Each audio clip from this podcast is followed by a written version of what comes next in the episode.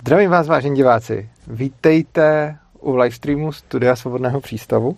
Čus. Uh, jo, čus vlastně. Hm. To jsem blbě. Tak začneme znova, ještě jednou udělej čus. Čus. Zdravím vás, vážení diváci. Vítejte u livestreamu Svobodného přístavu. Uh, jsme tady dnes po dlouhé době opět s Tereskou. A naším dnešním tématem je témat, které jsi vymyslela, tak ho tady můžeš říct. Jo, jestli jsou anarchokapitalisté a sociálové. A já jenom A to dodám, jsem, no, Jo. povídej. Co že tím asociálové vlastně myslíš, že si mají sociální cítění, protože asociál jo, je jo, takový ten přesně tak, introvert, no, co nechce mezi myslela, lidi, tak to Jo. si asi nemyslela. Jo, to bylo téma, který já jsem, eh, nebo ne, že bych ho nějak extra musela promýšlet, ale to zase kolovaly po sociálech eh, takový různý diskuze o tom, že nemáme sociální cítění. A jak... No, povídej. Zajímavý. Pardon. tím asociálové. To se mi nepovedlo. Jo, Tohle. jo, v pohodě.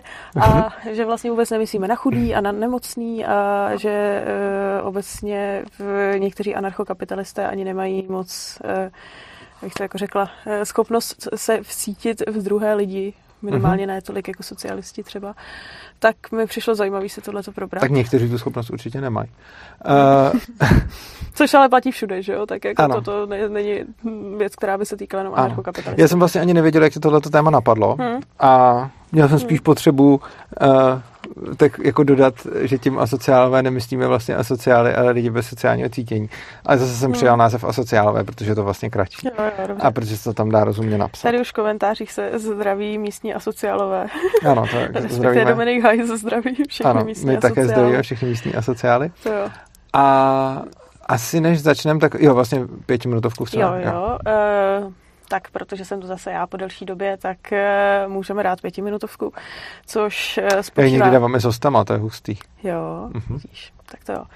Což spočívá v tom, teda já to připomenu, že jestli máte nějaký téma, ideálně, který by se týkalo i tématu dnešního livestreamu, ale jako nějakou otázku, kterou byste chtěli položit Urzovi a on by měl maximálně pět minut na to, aby to nějak zodpověděl.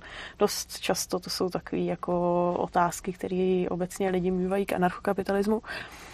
A e, takovouhle nějakou otázku nebo jako k téma rozebrání můžete napsat do komentářů pod tím YouTube videem a já tady mám tablet, kde koukám, co píšete a chvilku tady budeme povídat a pak já vyberu něco, co se mi nejvíc líbí. Takže když se trefíte do tématu toho aktuálního streamu, tak to bude ideální, protože aby jsme zase jako úplně, úplně nemizeli od téma, tématu dnešního videa, nicméně uvidíme, uvidíme, Dobrá. co vymyslíte.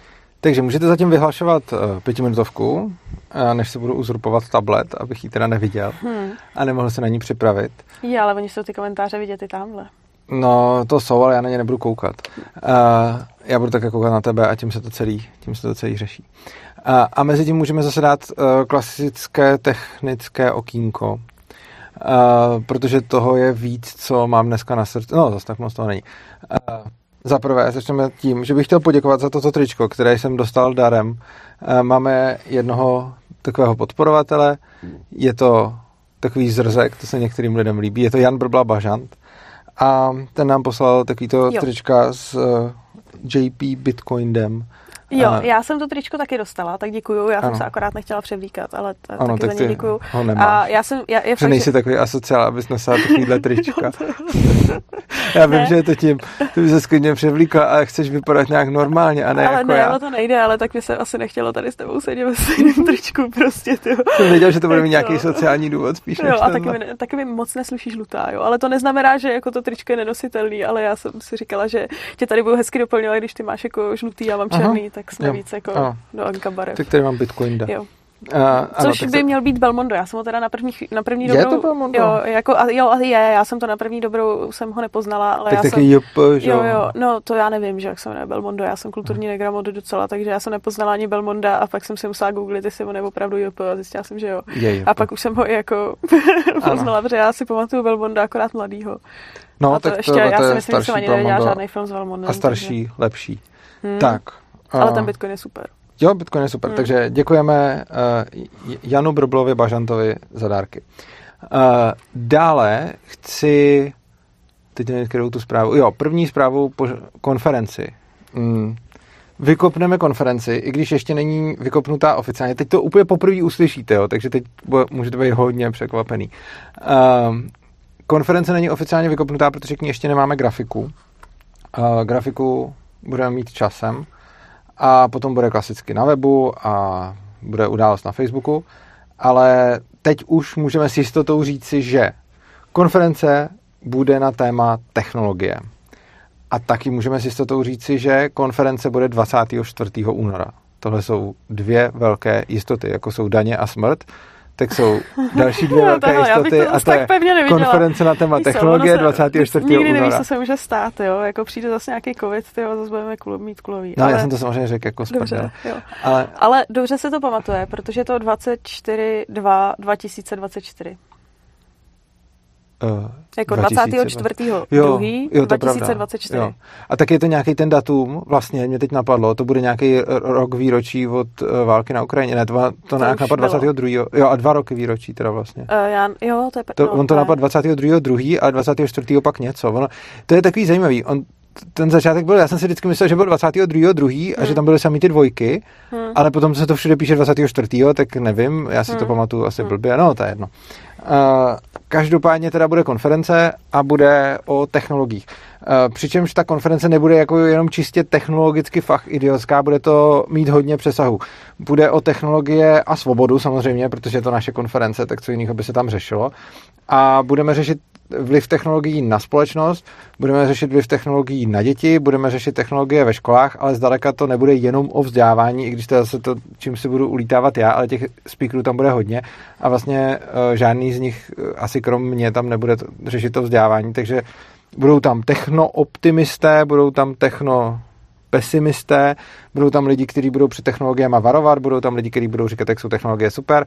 A budeme tam mluvit o technologiích svobody, o technologiích nesvobody, které technologie se dají dobře využívat k eh, jako uzurpování lidí a k nastavování totalit, které technologie se naopak dají dobře využívat k získávání svobody.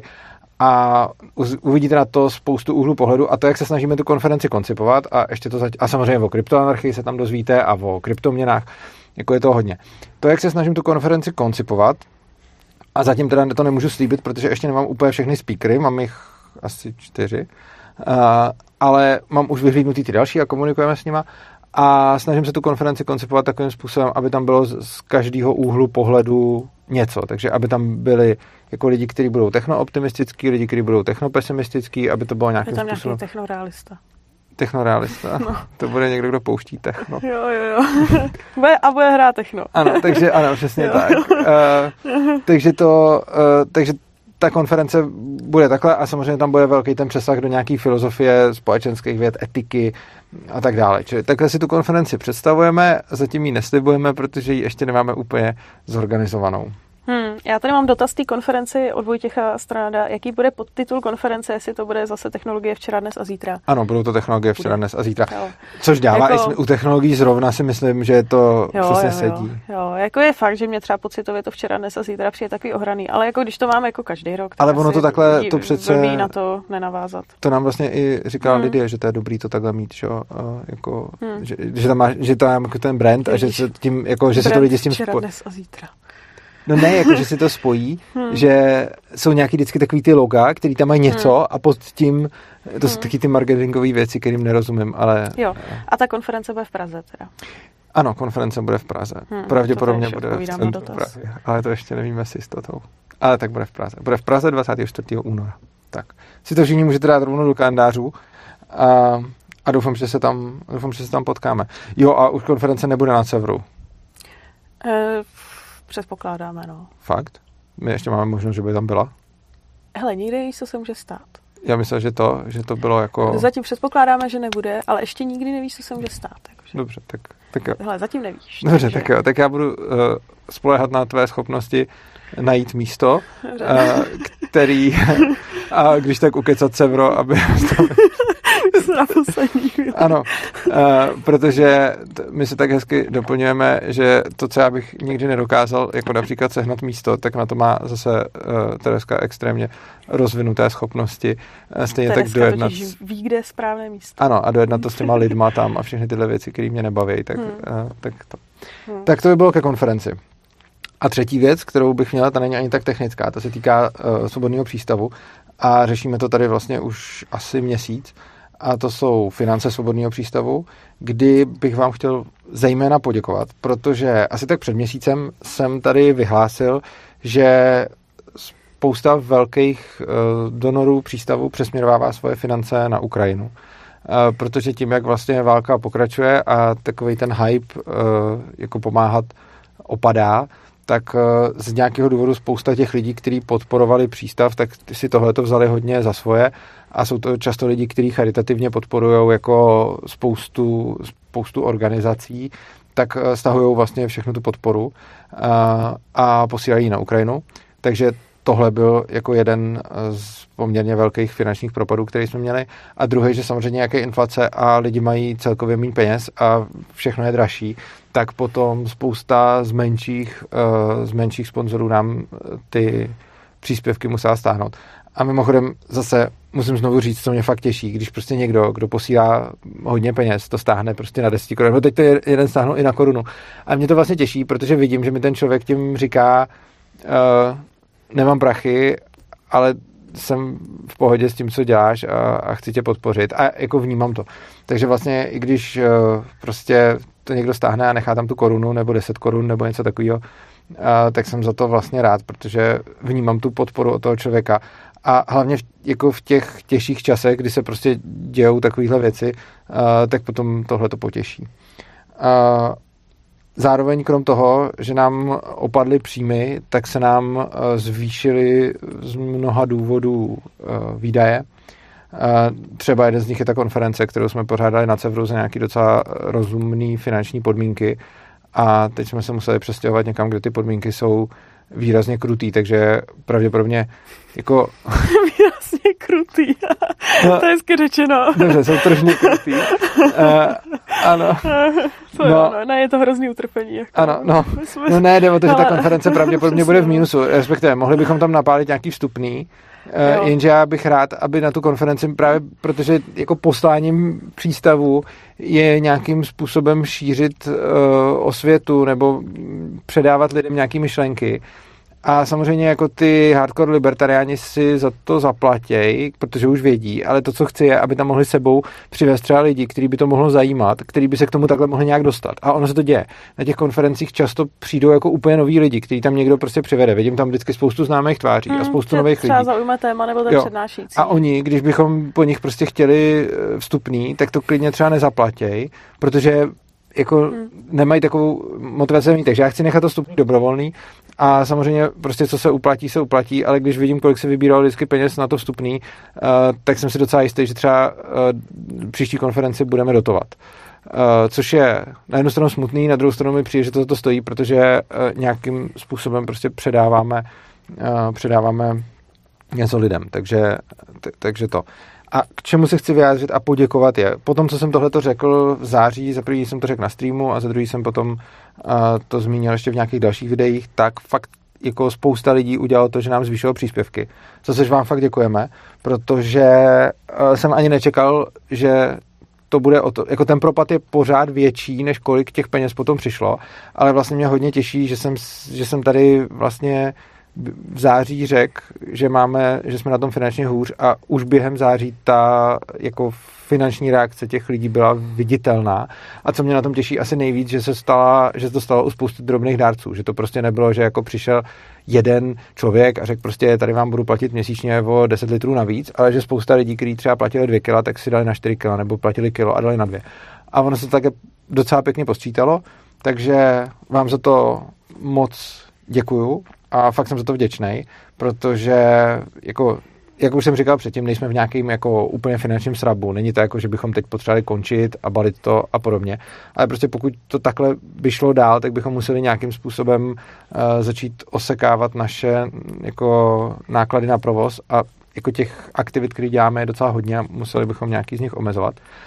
A zároveň uh, bych ale rád poprosil vlastně o to stejný dál, ty, kteří to třeba neslyšeli, nebo prostě kterým se změnila finanční situace, nebo kteří přemýšlí o tom, jestli nás podpořit, tak momentálně jsme na tom finančně jako asi zatím, jako není to nějaká krize, ale jsme na to, za tom asi nejhůř, jak jsme byli, protože jednak se nám zvýšily ty výdaje a jednak nám uh, klesly příjmy, takže i když teď jste vlastně v září navýšili a za to vám moc děkujeme, tak eh, pokud někdo váhá, případně to, co děláme, dává smysl, tak budeme rádi, když, když něco přidá. Za to tady budeme mít zase spoustu zajímavých hostů. Teď jsme tady měli generála Friedricha a určitě nebyl poslední, takže budeme se snažit si vaší přízeň zasloužit. Tak. To byly hmm. všechny moje technické okýnka a poznámky. Hmm. Je tady dotaz eh, k technický, eh, jaký bude příští téma přednášky. Já to tady teďka nemůžu Já to vím. Ptal. Jestli to nemůže říct, když už teda tak... Jo, tady. Radek Ravos, smím se prosím zeptat na téma příští přednášky ano. centrále. Nemohl se zúčastnit té poslední. Takže ano. To... Mm, Jo, tak eh, za prvý všechno to je na Facebooku v událostech Svobodného přístavu a za druhý včera ano byla přednáška o decentralizaci a příští v cyklu anarchokapitalismu bude tuším 1. listopadu a nebudu jí mít já, bude, přednášek, eh, bude přednášet Karel Šindelář a bude mluvit o Rainbow Gatheringu, což je takový hippie decentralizovaný hnutí a vlastně je to trošku navazuje to na tu přednášku o decentralizaci, kdy tohle to je vlastně se skupení hippíků, kterých jsou desítky tisíc, který fungují už desítky let a který cestují po světě a jsou vlastně hodně decentralizovaný, e, nemají tam žádnou centrální autoritu, mají tam nějaký svůj sociální systém, koncenzuální rozhodování a přijde mi to hodně zajímavý, takže o tom bude mluvit, e, o tom bude mluvit právě Karel Šindelář. E, a potom vlastně ještě bude mezi tím jedna přednáška, ta nebude z cyklu anarchokapitalismu, ale bude taky v decentrále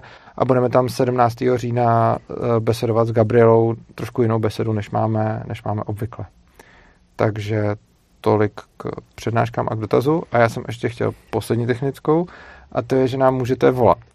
A konečně bych si mohl vyzkoušet prostě tady ten studiový zvuk, který jsem do toho dal zase šílený práce, jak jsme to přestěhovávali, tak jsem konečně udělal věc, kterou jako pokud nás poslouchá nějaký zvukař, tak si bude určitě říkat, ty vole, Urzo, čím se to chlubíš. Ale pro mě to byl velký skok, eh, že teď sbíráme zvuk z těch mikrofonů a rovnou se posílá zároveň do těch eh, Skypeů, signálů a taky se nahrává a streamuje, takže tady můžeme mít tento repráček, z kterého vás uslyšíme, budeme s vámi mluvit, můžete nám zavolat, ukazuju správně, jo, můžete nám uh, zavolat, uh, konkrétně takže nám napíšete na signál nebo na Skype, vidíte všechny ty údaje tam v tom rožku a tak nám napište do režie, nevolejte, protože bychom vám to nezvedli, e, nicméně když do režie napíšete, tak vám zavoláme zpátky a budeme se moc propojit a pokecat si tady, o čem budete chtít. Dobře. Tak. Tak jo, tak já myslím, že z těch technických toho možná... Uh-huh. Jo, já jsem ještě chtěla, uh, jestli teda koukáte teďka a už promýšlíte dárky uh, na Ježíška, tak uh, knížky. Jo, jo, to je vlastně další věc. Já totiž, my, jo, my totiž ještě pořád nemáme dořešenou situaci se zásilkovnou, na které se usilovně pracuje. A ještě ale nějakou dobu dořešená nebude. A ještě bohužel nějakou dobu dořešená nebude, takže to vypadá, že pravděpodobně budeme muset na konci října přerušit e-shop. Takže jestli chcete někomu nadělit knížku k Vánocům, tak to prosím objednejte do konce října. Jo. Uh, jo, my budeme dál, provo- my budeme dál prodávat uh, e-shopy a teda e-booky. e-booky a audioknihy, ale hmm. prodej fyzických knih bude pravděpodobně na nějakou dobu pozastaven, takže pokud chcete fyzické knihy, tak si je teď objednejte, protože nějakou dobu nebudou. Uh, Není to žádný marketingový trik, ono nám to vyjde spíš dost na hovno, protože ty knížky nebudou na Vánoce pravděpodobně. Takže je to spíš, eh, že prostě máme spoustu věcí k řešení a na tohle to se mi nějak eh, nedostává energie a kapacita a je toho fakt hodně, co teď přístavem, co teď přístavem děláme a prostě tohle hmm. se tam asi teď nevejde, takže No. A, takže prostě Takže teďka během, během října knížky a dobrý ale bude, že potom, až se ten e-shop znova spustí, tak už to bude konečně zásilkovaná a ne Česká pošta. Mm-hmm. To bude to, paráda. To je, našem, to je naším cílem, hmm. ale ještě to asi nějakou dobu potrvá. Hmm. Dobře, tak já se dostanu k té pětiminutovce. Pojď na pětiminutovku. No, já tady mám teda uh, dvě témata na výběr. Jo. Já teda teď úplně naprosto výjimečně nemám hodinky, takže to budu muset nějak odhadnout. Já mám, jestli chceš, tak ti můžu ukazovat. Já si to zkusím odhadnout, a když tak mě, na Dobře. mě pak mávně, třeba po čtyřech minutách začne dělat. tak tohle dělat nebudu. Dobře. Uh, mám tady dvě, dvě témata s tím, že jedno není ani tak jako úplně uh, relevantní uh, k tématu dnešního streamu, na druhou stranu dvakrát se tu opakovalo a není špatný to vždycky připomenout tu odpověď na tu otázku. A druhý je spíše relevantnější k tématu našeho streamu. Tak já ti přečtu obě, jak chceš si vybrat? Já to Můžu si vybrat. Jo? Hele, tak první, která je relevantní k dnešnímu streamu je od Petra KL21. V dnešní společnosti je spousta starých, izolovaných, osamělých lidí bez sociálních vazeb. Někteří vlastní vinou, někteří ne. Jak by Anka společnost pečovala o tyto lidi? A to se hodně hodí k tomu streamu, že jo? Jo, právě, no, to mi jako přišlo dobrý. A druhá je cesta k Ankapu. Jo, tak můžeme dát obě, já dám třeba dvě dvou a půl minutovky. Dobře, Dobře. tak prosím. Tak jo. První dvou a půl minutovka je cesta k Ankapu. Uh, jak se dostat k Ankapu, zase začnu v rychlosti tím, jak se k Ankapu nedostat. Nejde se k němu podle mě dostat násilnou revolucí. A to z toho důvodu, že v momentě, kdybychom zkusili prostě nějak ovládnout stát a lidem násilím zakázat ten stát tvořit a, tak, tak to, co by se nakonec stalo, eh, by bylo, že bychom se stali novým státem. Prostě bychom se stali tím diktátorem, který těm lidem říkají, říká, co mají a nemají dělat. A když ty lidi nejsou připraveni na svobodu, nechtějí, tak eh, my nemáme způsob, jak jim tu svobodu nějak vnutit. Což znamená, že by to stejně nefungovalo. Uh, takže i když bych se pokusil udělat jako anarchokapitalistickou revoluci, tak vlastně neuspěju, protože tou revolucí násilím můžu prosazovat nějaké myšlenky, ale nemůžu tím prosazovat svobodu. Prostě nemůžu donutit lidi ke svobodě. Takže to, co se dá dělat, jsou prostě decentralizované cesty ze spoda. Ono ostatně je to, uh, jako, jestliže se usilujeme o decentralizovaný systém, tak toho systému nedosáhneme tím, že ho se pokusíme centralizovaně lidem vnutit. Takže i proto nevěřím na politickou cestu. Ale myslím si, že to, co se dá dělat, je mluvit s lidma, ukazovat jim jiné cesty, zakládat nějaký decentralizované systémy, eh, vzdělávat děti, kteří nepotřebují vládce, kteří jsou eh, autonomní. Eh, prostě tohle to jsou všechno nějaké cesty ke svobodě, které podle mě fungují. Stejně tak používání decentralizovaných systémů, kryptoměn, obcházení státu, nepodřizování se, nějaká občanská neposlušnost, řekněme. Tohle to všechno jsou jako podle mě relevantní cesty na rozdíl od uh, snah prostě něco štípit ze zhora. Tak, vešel no. jsem se do dvou a půl minut? Jo, jo. Dobře. Uh, jo, vlastně ještě v rámci toho bych mohl udělat uh, reklamu, já tady jenom ovládám klimatizaci, ale mohl bych udělat reklamu na uh, následující livestream, který podle mě bude docela zásadní. Uh, budeme na dalším livestreamu, myslím, že to je 2. listopadu, a budeme na tohleto téma vlastně mluvit s Gabrielou, zejména té občanské neposlušnosti. Nebo je to tentokrát o uh, jako vzdělávání a dětech, i když jako částečně se to asi taky dotknem, ale bude to právě o tom, jako řekněme, neposlouchání zákonů a tak dále. Takže rovnou se můžete na to přihlásit. A druhá dvou a půl minutovka byla to téma, když jsou osamělí starý hmm, lidi. Jak by se, no, no, no. Jo. Uh, dobře, tak uh, osamělí starý lidi se samozřejmě jako můžou vyskytnout, ale myslím si, že jich eh, není tak moc a že eh, jako většina z nich má nějaký vazby. Ale samozřejmě se může stát, že někdo ty vazby mít nebude a takový člověk je potom odkázaný buď to na nějaký vlastní jako zdroje, anebo na dobročinnost. Vlastně ta úplně nejkratší odpověď, která se dá na tohleto říct, je, pokud se v anarchokapitalismu vyskytne člověk, který bude starý, nemocný, osamělej a nebude mít vůbec nikoho ani rodinu, tak je odkázaný na charitu a dobročinnost ostatních. Tohle je jako krátká odpověď. Ale myslím si, že je ještě důležitý dodat, že pravděpodobnost, že se tam takovýhle člověk uh, ocitne, bude výrazně menší než ve státu. A to z, z více důvodů. Jednak z toho důvodu, že stát nám bere spoustu zdrojů, z kterých nás potom na důchodu zajišťuje a v momentě, kdy nás ty, nám ty zdroje brát nebude, tak my budeme schopní se s daleko větší pravděpodobností zajistit na ten důchod sami.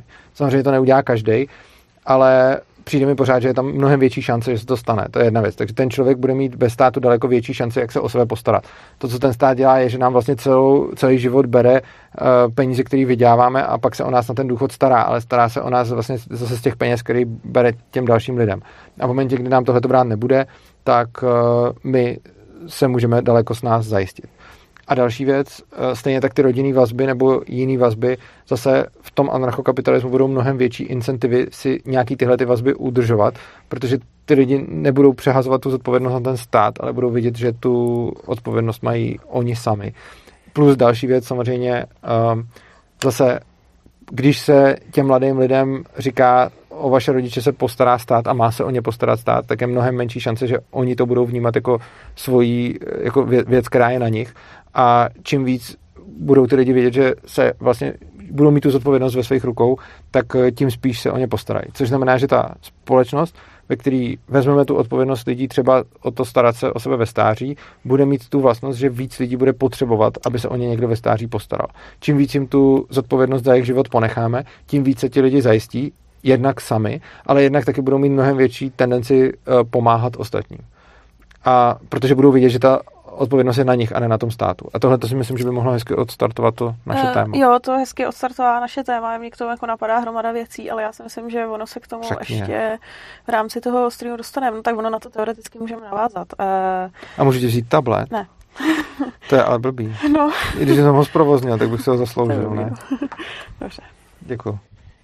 Uh, uh, No, uh, tohleto téma, který já jsem myslela, že bychom tady mohli probrat, tak já jsem na to pohlídala ze dvou, ze dvou různých pohledů. První byl, nebo jako proč vůbec lidé říkají, že anarchokapitalisté jsou asociálové. A ten První důvod, který bych teda vzala jako první, je to, eh, že my tam vlastně nemáme, nebo že předpokládáme tržní zajištění sociálního systému a zdravotního systému, v čemž někteří lidé předpokládají, že právě budou existovat staří a nemocní lidé, kteří pak zůstanou jako na pospas, na pospas osudu a nikdo jim nepomůže. A ten druhý důvod, k tomu bychom se teda mohli dostat až později, eh, jsou eh, komunikace a některé jako vyjádření některých anarchokapitalistů na sociálních sítích. Eh, to taky bylo takový docela velký téma před několika měsíci. Ale tak já bych začala tím sociálním systémem. Eh, ty jsi říkal právě, že dobře, že eh, by to možná podpořilo návrat rodinných vazeb. Uh, jo, někdo říká, že vypadává mikrofon, takže nějaký problém. Uh, to by vypadá mikrofon. Uh, jo, počkej, ale... Teď uh, napřed teda... Uh, Dobrý, já ho mám, ale dobře, dobré. Uh, v režii se zeptám, slyšíme tam něco? Máš sluchátka? Já a v těch sluchátkách je slyšet Tereza, nebo není? Uh, I z těch sluchátek, jo? To je zvláštní, okay. já jsem zapojená dobře. Dobře, tak... A uh, ani mi to tady nic jako neříká. To bude buď v tomhle mikrofonu, anebo uh, můžeš prosím tě zkontrolovat zapojení uh, těch dvou mikrofonů do toho, uh, do toho mixáku? Takový to dole, jak je tam. Dík. Tak, uh, zkusíme Zkusíme, teď... jestli to bude lepší, když tak to ještě... Dobrá, tak uh, teď můžete napsat, jestli se to nějakým způsobem zlepšuje. A, jo. Nebo, nebo ne. Myslím, že tím, jak jsi pohla, tak to možná taky mohlo. Hmm. Uvidíme. Tak. Jo, tak Dobrá. jo. Tak snad. Eh, mně se líbilo, jak si říkal, že by to možná navrátilo eh, takový ty rodinný vazby mezi staršíma a mladýma, což si myslím, že je vlastně velký neštěstí uh, sociálního státu, který nám tady slíbil už jako socialismus dřív mm-hmm. a mhm. ještě vlastně ty předchozí, nebo vlastně režimy, co jsme tady měli dřív, protože oni vlastně naznačili, že o starší lidi není potřeba se zas tak moc starat, protože když si člověk odvádí nějaký sociální pojištění, tak ten stát se o něj postará. Což do jisté míry tu společnost hodně tak jako atomizovalo a oddělilo. A je pravda, že hodně e, vidět, protože já kolikrát i pracuju s těma sociálně, že je jako předpoklad, že starší lidi by od státu měli dostat důchod a z toho by měli vyžít a že mladí lidi už se nemusí o ty starší tolik starat. Um, Předpokládám, že eh, když by byl sociální systém zajišťovaný akorát nějak jako tržně, tak eh, tím, že by existovali lidi, kteří by si spořili víc, kteří by si spořili míň, tak jakože by byla tendence, tendence, aby se lidi víc eh, o sebe navzájem starali a nemuselo by to být vůbec jenom jako v rodinách, ale možná i v nějakých jako komunitách menší, já nevím, přátelé nebo třeba vesnice, nebo takhle, stejně jako to bývalo dřív, než tady ten sociální mm-hmm. systém zajištěný státem byl. A uh, jak ty si říkal o těch, uh, jak jsi mluvil o těch lidech, kteří jsou sami a jsou izolovaní a nikoho nemají, jak by to v Ankafu bylo, tak uh, takovýhle lidi samozřejmě jsou i dneska. A bohužel tito lidi, kteří jsou sami, tak oni sice dostanou nějaký ten důchod, jenomže kolikrát jsou důchodu stejně nejsou schopni vyžít. Případně dostanou od státu jako úplný minimum a fakt je to hrozný. A Já nevím, jestli sledujete, jestli někdo třeba přispíváte na nějaký takovýhle neziskovky, ale existuje u nás hromada neziskovek, která právě je zaměřená na tyhle ty osamělý seniory. Eh, z pravidla to probíhá tak, že někdo třeba ve vesnici nebo nějaký jako úředník, který tam tu babičku nebo dědečka jako potkává, tak dá tyhle ty neziskovce typ. A oni tam přijedou. Já třeba znám, protože ten zrovna podporuji já, nadační fond příběhy na Facebooku a oni občas sdílejí úplně jako šílený příběhy, že na typ nějakého člověka přijeli za starou babičkou, eh, dovezli obrovský nákup a babička byla nadšená, že prostě tři čtvrtě roku neviděla maso, protože ze svého eh, ze svýho důchodu a to, co dostává od státu, sotva poplatí nájem a nějaký minimální jako věci, co potřebuje. A pak už jí nezbývá pořádně na jídlo. A jsou to přesně lidi, kteří pak už nikoho nemají. A Uh, ona je dneska taková jako představa, nebo jako my si všichni myslíme, že ten stát se stará o lidi, kteří jsou hodně nemocní a kteří jsou starí a kteří jsou sociálně vyloučený. Ale uh, o velkou část určitě jako jo, ale pak bohužel je hromada lidí, uh, který na tu podporu nebo minimálně na adekvátní podporu, kterou by potřebovali, nedosáhnou. A jsou to mladí nemocní lidi, jsou to osamocení lidi, jsou to jako bezdomovci.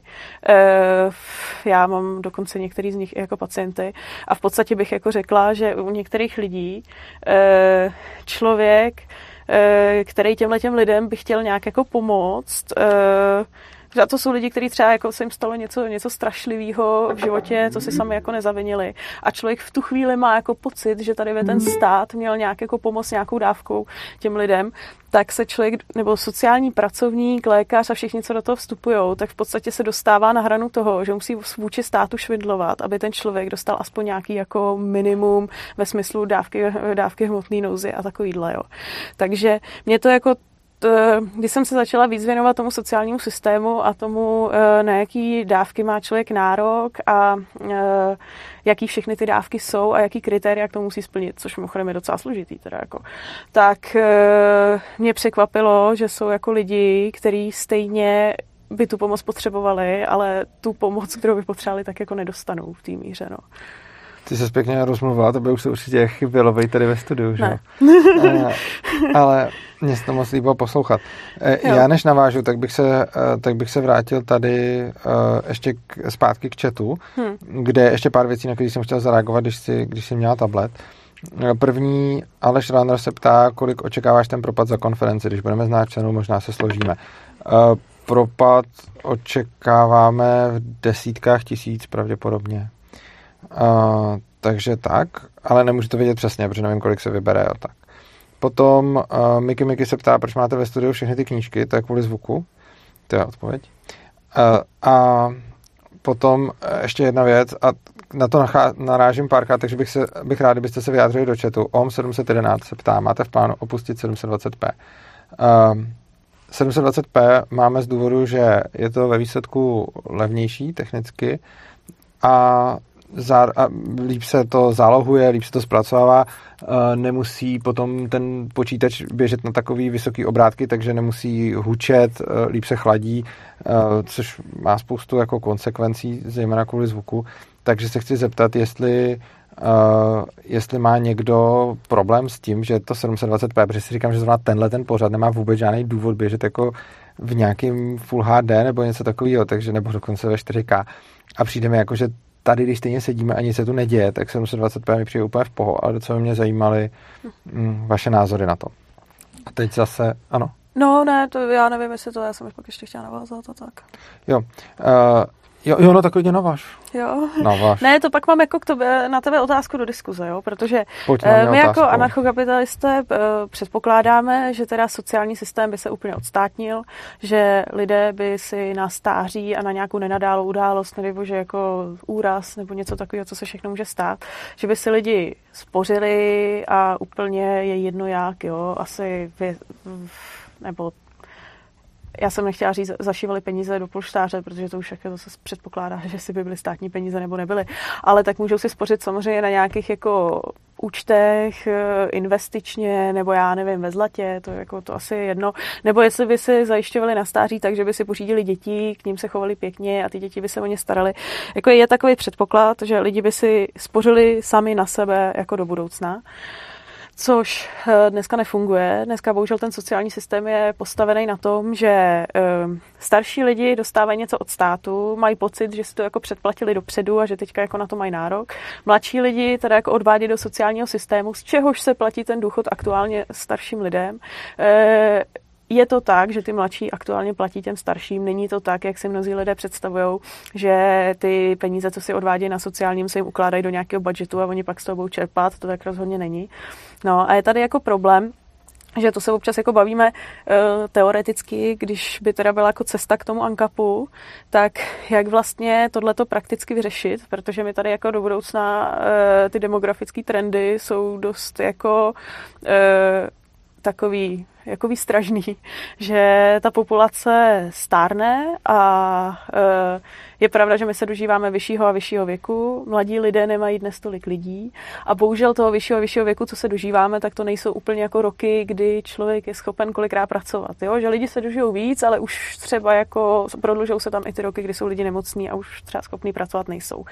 A my dneska ještě ten sociální systém, jako máme ho docela štědrý, bych řekla, ale je to tak, že dnešní mladí platí sociální, ze kterého se platí důchody těm starším. Těm starším, protože oni dostali slíbeno tenkrát od systému, právě ještě jako za socialismu, že ten důchod dostanou, takže dost často naše třeba nemají, takže těm to asi jako nejde škrtnout jen tak. Nicméně dnešní mladí platí docela dost na sociálním s tou vidinou, že oni pravděpodobně, no rozhodně nebudou mít takovýhle důchod, který je dnes, ale otázka, jak velký a jestli vůbec. A e, je vlastně jako otázka, jak tohle to vyřešit a jak by se teoreticky tohle jako stržnilo. Jo. Jako já si myslím, že tam jako jediný řešení, jak to udělat tak nějak, aby to bylo průchozí, teoreticky, když bych se na to snažila podívat realisticky, je to, že ten systém stejně se jako jednou sesype, protože stejně my jako dojdeme k tomu, že jednou budeme mít důchod takový, že z toho člověk nevyžije, takže si myslím, že už moje generace teďka musí myslet na to, jak se na ten důchod zajistit a nějak si bokem spořit. Ale je pravda, že tohle to prostě není reálný úplně pro každýho, protože ty odvody státu jsou docela velký. A tím jako nepočítám veškerý jako DPH, daně z příjmu takovýhle, ale i ty odvody na to sociální jsou docela velký. A tudíž vlastně jako uh, když by byla cesta k tomu ankapu, já jako vím, že by se tam ustřihly všechny ty teorie, postupně by se ostřihávaly všechny ty odvody státu a člověk by měl víc a víc peněz. Ale stejně si myslím, že tam jako hrozí, že e, velká část lidí, kteří jsou dnes mladí, by mohli zůstat nezajištěný. Protože e, strašně moc lidí dneska si nemá jako zas tak moc z čeho šetřit a minimálně ne tolik, aby z toho vyžili třeba jako 20 let potom. K tomu mám něco co říct, ale ty si hmm. říkáš, že to je nějaká otázka. No to je jako jo. na tebe, to je tak jako diskuze, jestli ty máš nějakou představu, jo. protože jako já bych třeba ráda si našetřila na to, abych zvládla žít potom 20 let, nemusela pracovat vůbec, ale věřím, že pro hodně lidí tohle není reálný dneska. No, podle mě je tam nějaká etická rovina a pak hmm. nějaká rovina, co je implementovatelný v praxi. Hmm. A uh, jedna věc je, že samozřejmě neetický, aby kdokoliv byl nucen participovat na něčem, co nechce. Hmm. Uh, a to si myslím, že je celkem jednoznačný a že Prostě hmm. tam není moc o čem se bavit. Na druhou stranu žijeme v něčem, kde máme nějaký voliče, důchodci jsou voliči a ne všechno lze jako potom reálně, reálně prosadit. Což znamená, že zrušení důchodového systému jako ze dne na den, nebo i z roku na rok, nebo i prostě z desetiletí na desetiletí, uh, za mě nedává smysl jednak protože je neprosaditelný, ale taky protože i kdyby se nějak prosadit povedlo, prostě nějakým trikem, jakože třeba někdo eh, vyhlásí nějaký socialistický program a řekne všem dáme všechno, oni ho zvolí a on to pak všechno seškrtá, tak si myslím, že stejně by to eh, nefungovalo, protože v momentě, kdy to seškrtá, tak zase se vytvoří obrovská protiváha na to, aby se to zase obnovilo. Hmm. Takže i kdybychom dosáhli, a je to jako blbý, je to, jako, je to, to fakt bohužel, ale je potřeba se na to dívat tak, že i kdybychom dosáhli toho, že by se nám povedlo třeba zrušit důchody, uh, tak to pravděpodobně vyvolá obrovský protitlak a zavedení možná ještě větších důchodů. Uh,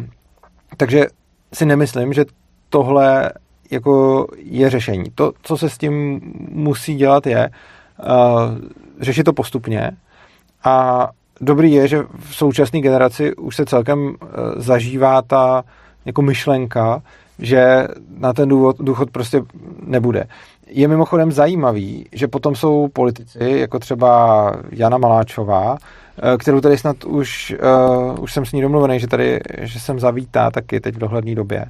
Každopádně ona prostě přesně říká, vždycky, když je někde v nějaký diskuzi, štvou mě ty lidi, kteří tvrdí, že, že mladá generace ne, už nebude mít na důchod, prosím vás, to je nesmyslný. A je to pak ona, která přesně řekla, že nechce řešit eh, plitké otázky, jako kde na to vezmem, hmm. ale prostě ty důchody zvyšovat. A prostě tohle je obrovský problém, protože jako zrovna jí nepodezřívám z toho, že by to dělala schválně, ale spousta politiků to schválně dělá a je to prostě jako normální pyramidová hra, do které ty lidi lákají a slibují mi věci, které jsou nemožné. A prostě když někdo uh, udělá systém a řekne, uh, dejte mi sem prostě mega nebo co a my vám tady postavíme baráky, tak potom toho člověka odsoudějí hmm. za to, že podved ty lidi. Ale když jako uh, stát založí svůj důchod na jednoznačně pyramidovém schématu, kdy prostě je to celý postavený na nějaký demografic, demografický křivce, která prostě teď není příznivá, která byla příznivá a není, takže jsme si to prostě hmm. jako vyžrali. Tak eh, tohle je obrovský problém, je to taky podvod na ty lidi. A ještě jim potom říkat, jako není pravda, že vám stát nedá důchody, prosím vás, buďte v klidu. Tohle to je jako já si nemyslím, že by zrovna Jana Máčová tohle to říká se tím úmyslem. Já jsem docela přesvědčený o tom, že ona tomu fakt věří, ale prostě ten výsledek potom je, že kdo jí uvěří, tak podle mě jako uh, se potom se zlou potáže na starý kolena. A přesně si myslím, že ten jako obrovský problém toho všeho je to, že je zatím nějaká celkem neúprostná matematika hmm. a prostě jsou nějaký zdroje, které jsou omezený a my prostě nemůžeme rozhazovat jako hmm. neomezeně. A ty zdroje mají nějaký svůj limit a prostě v momentě, kdy jako ta populace začne stárnout, tak najednou přestanou vycházet hmm. ty výpočty, které do teď vycházely. Takže se bude muset buď uh, jako prodlužovat věk odchodu do důchodu, nebo snižovat ten důchod, nebo se budou muset víc danit ty, uh, ty mladí lidi, který to, který to hmm. platí. A tohle je vlastně jako... Což jako ono prodlužovat věk do důchodu je hezký, ale ono je dost možný, že hromada lidí v tom věku stejně ze zdravotního důvodu nebude schopná pracovat, takže bude, budou padat eh, do nějakých invalidních důchodů a takovýhle. Takže stejně nějaký dávky tam tím směrem jako poplynou. Uh, já jsem ještě... Eh, no, já bych možná k tomu ještě dodal, jako máš pravdu určitě, a myslím, ještě bych k tomu rád dodal k tomu, že to je jako pyramidová hra, že stát ještě udělal jednu jako hmm. hroznou věc, a to je, že vlastně tím průběžným důchodovým systémem vlastně jsme jako dvě generace na dluh. Proč? No protože e, ta přirozená možnost byla, že si ty lidi šetřili každý na svůj důchod, což znamená, že to bohatství se napřed kumulovalo a pak se až začalo spotřebovávat. Jo? Že ten přirozený, že buď na ní si šetřili přímo sami, nebo nějak investovali, nebo prostě, já nevím, třeba hmm. pomáhali děti, ale prostě v momentě, kdy někdo spořil na důchod a třeba akumuloval nějaký kapitál během života, který potom ve stáří nějak třeba spotřeboval částečně, nebo třeba v lepším případě ani ten kapitál furt vydělával, ale prostě řekněme, že si něco naspořil na důchod, aby z toho potom mohl, eh, aby z toho potom mohl spotřebovávat, tak prostě tohle znamenalo, že se napřed vytvořily ty úspory a pak se eh, až začaly spotřebovat. Jenže to, co s tím udělal stát, bylo, že udělal ten průběžný důchodový systém, který rovnou těm lidem odebírá ty peníze a dává je těm důchodcům, což znamená, že tam už neexistují ty úspory, které tam jako v minulosti byly. Čímž pádem ty peníze jsou vlastně rozfrcaný a teď najednou žijeme na dluh, kdy to není tak, že každý si platí na ten svůj důchod a ty peníze by někde byly a on by je potom na svém důchodu spotřeboval. Hmm. Ono je to tak, což by ani s těma těma penězma nebylo dost dobře možný. Ale ono je to tak, že ty lidi platí na důchod uh, jako těm předchozím generacím, což ale znamená, že jsme jako reálně dvě generace v mínusu, protože generace 25 let, takže řekněme produktivní život, ale dobře, ne, ne celý, ale v podstatě je prostě 50 let, kdy jako je, je tam šíleně moc peněz, který prostě chybějí, protože stát rozfrcal a protože udělal ten průběžný důchodový systém. Takže uh, si myslím, že jako tady došlo jako k obrovský loupeži a potom se to potom se to prostě blbě řeší, hmm. protože jako co s tím, že? No, uh, ty jsi řekl, že dneska už je docela mezi mladými všeobecně jako známá myšlenka, že na jejich důchod nebude. Což teda já bych ráda, aby to byla pravda. Já si trošku říkám, jestli to není jako věc, kterou si říkáme my tady jako lidi, kteří eh, sledujeme dění, ale netroufám si tvrdit, jestli jako naše generace plošně ví, že na její důchod nebude. To, to jako bych se obávala, že tak jako okay. jako nemusí být úplně zjevný. Okay. A takže, takže ty lidi možná ani jako netuší, že by mohl být jednou problém, jo? což je jako nebezpečný.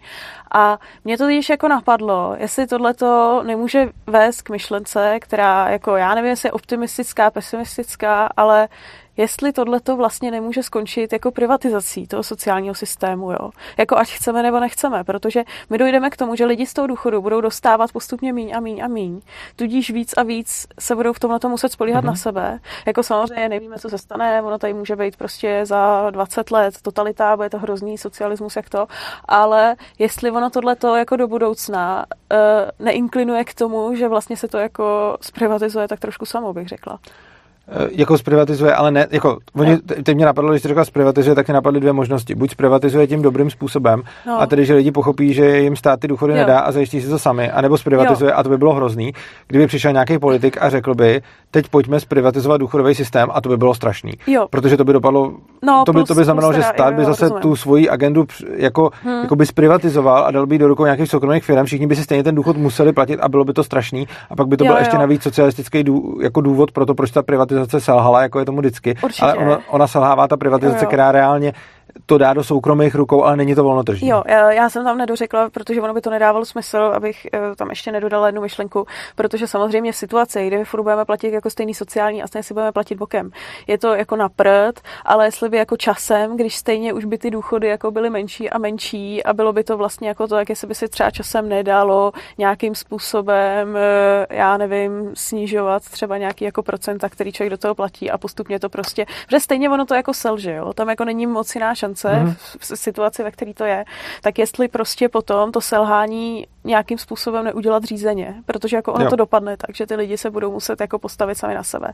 A myslím si, že potom, až ty lidi budou nucený stát na svých nohách, tak budou sakra vsteklí, že ještě platí jako sociální pojištění někomu jinému. Ano, takže, jo. takže jestli ono to jako ne, nedokonverguje k tomu, že se to vlastně nechá nějak jako řízeně selhat, bych tak jako řekla, jo. Možná, Což ono je... ne, nic jiného nezbyde, no. takže jako prostě zase se uvidí, že ten stát tom selhává a on v tom pojede tak dlouho, jak Sovětský svaz, dokud to aspoň nějak půjde a pak až to ekonomicky nepůjde, jo, tak to jo. bude muset pustit. Což jako přesně bylo, uh, byl případ hmm. Sovětského svazu, prostě, no.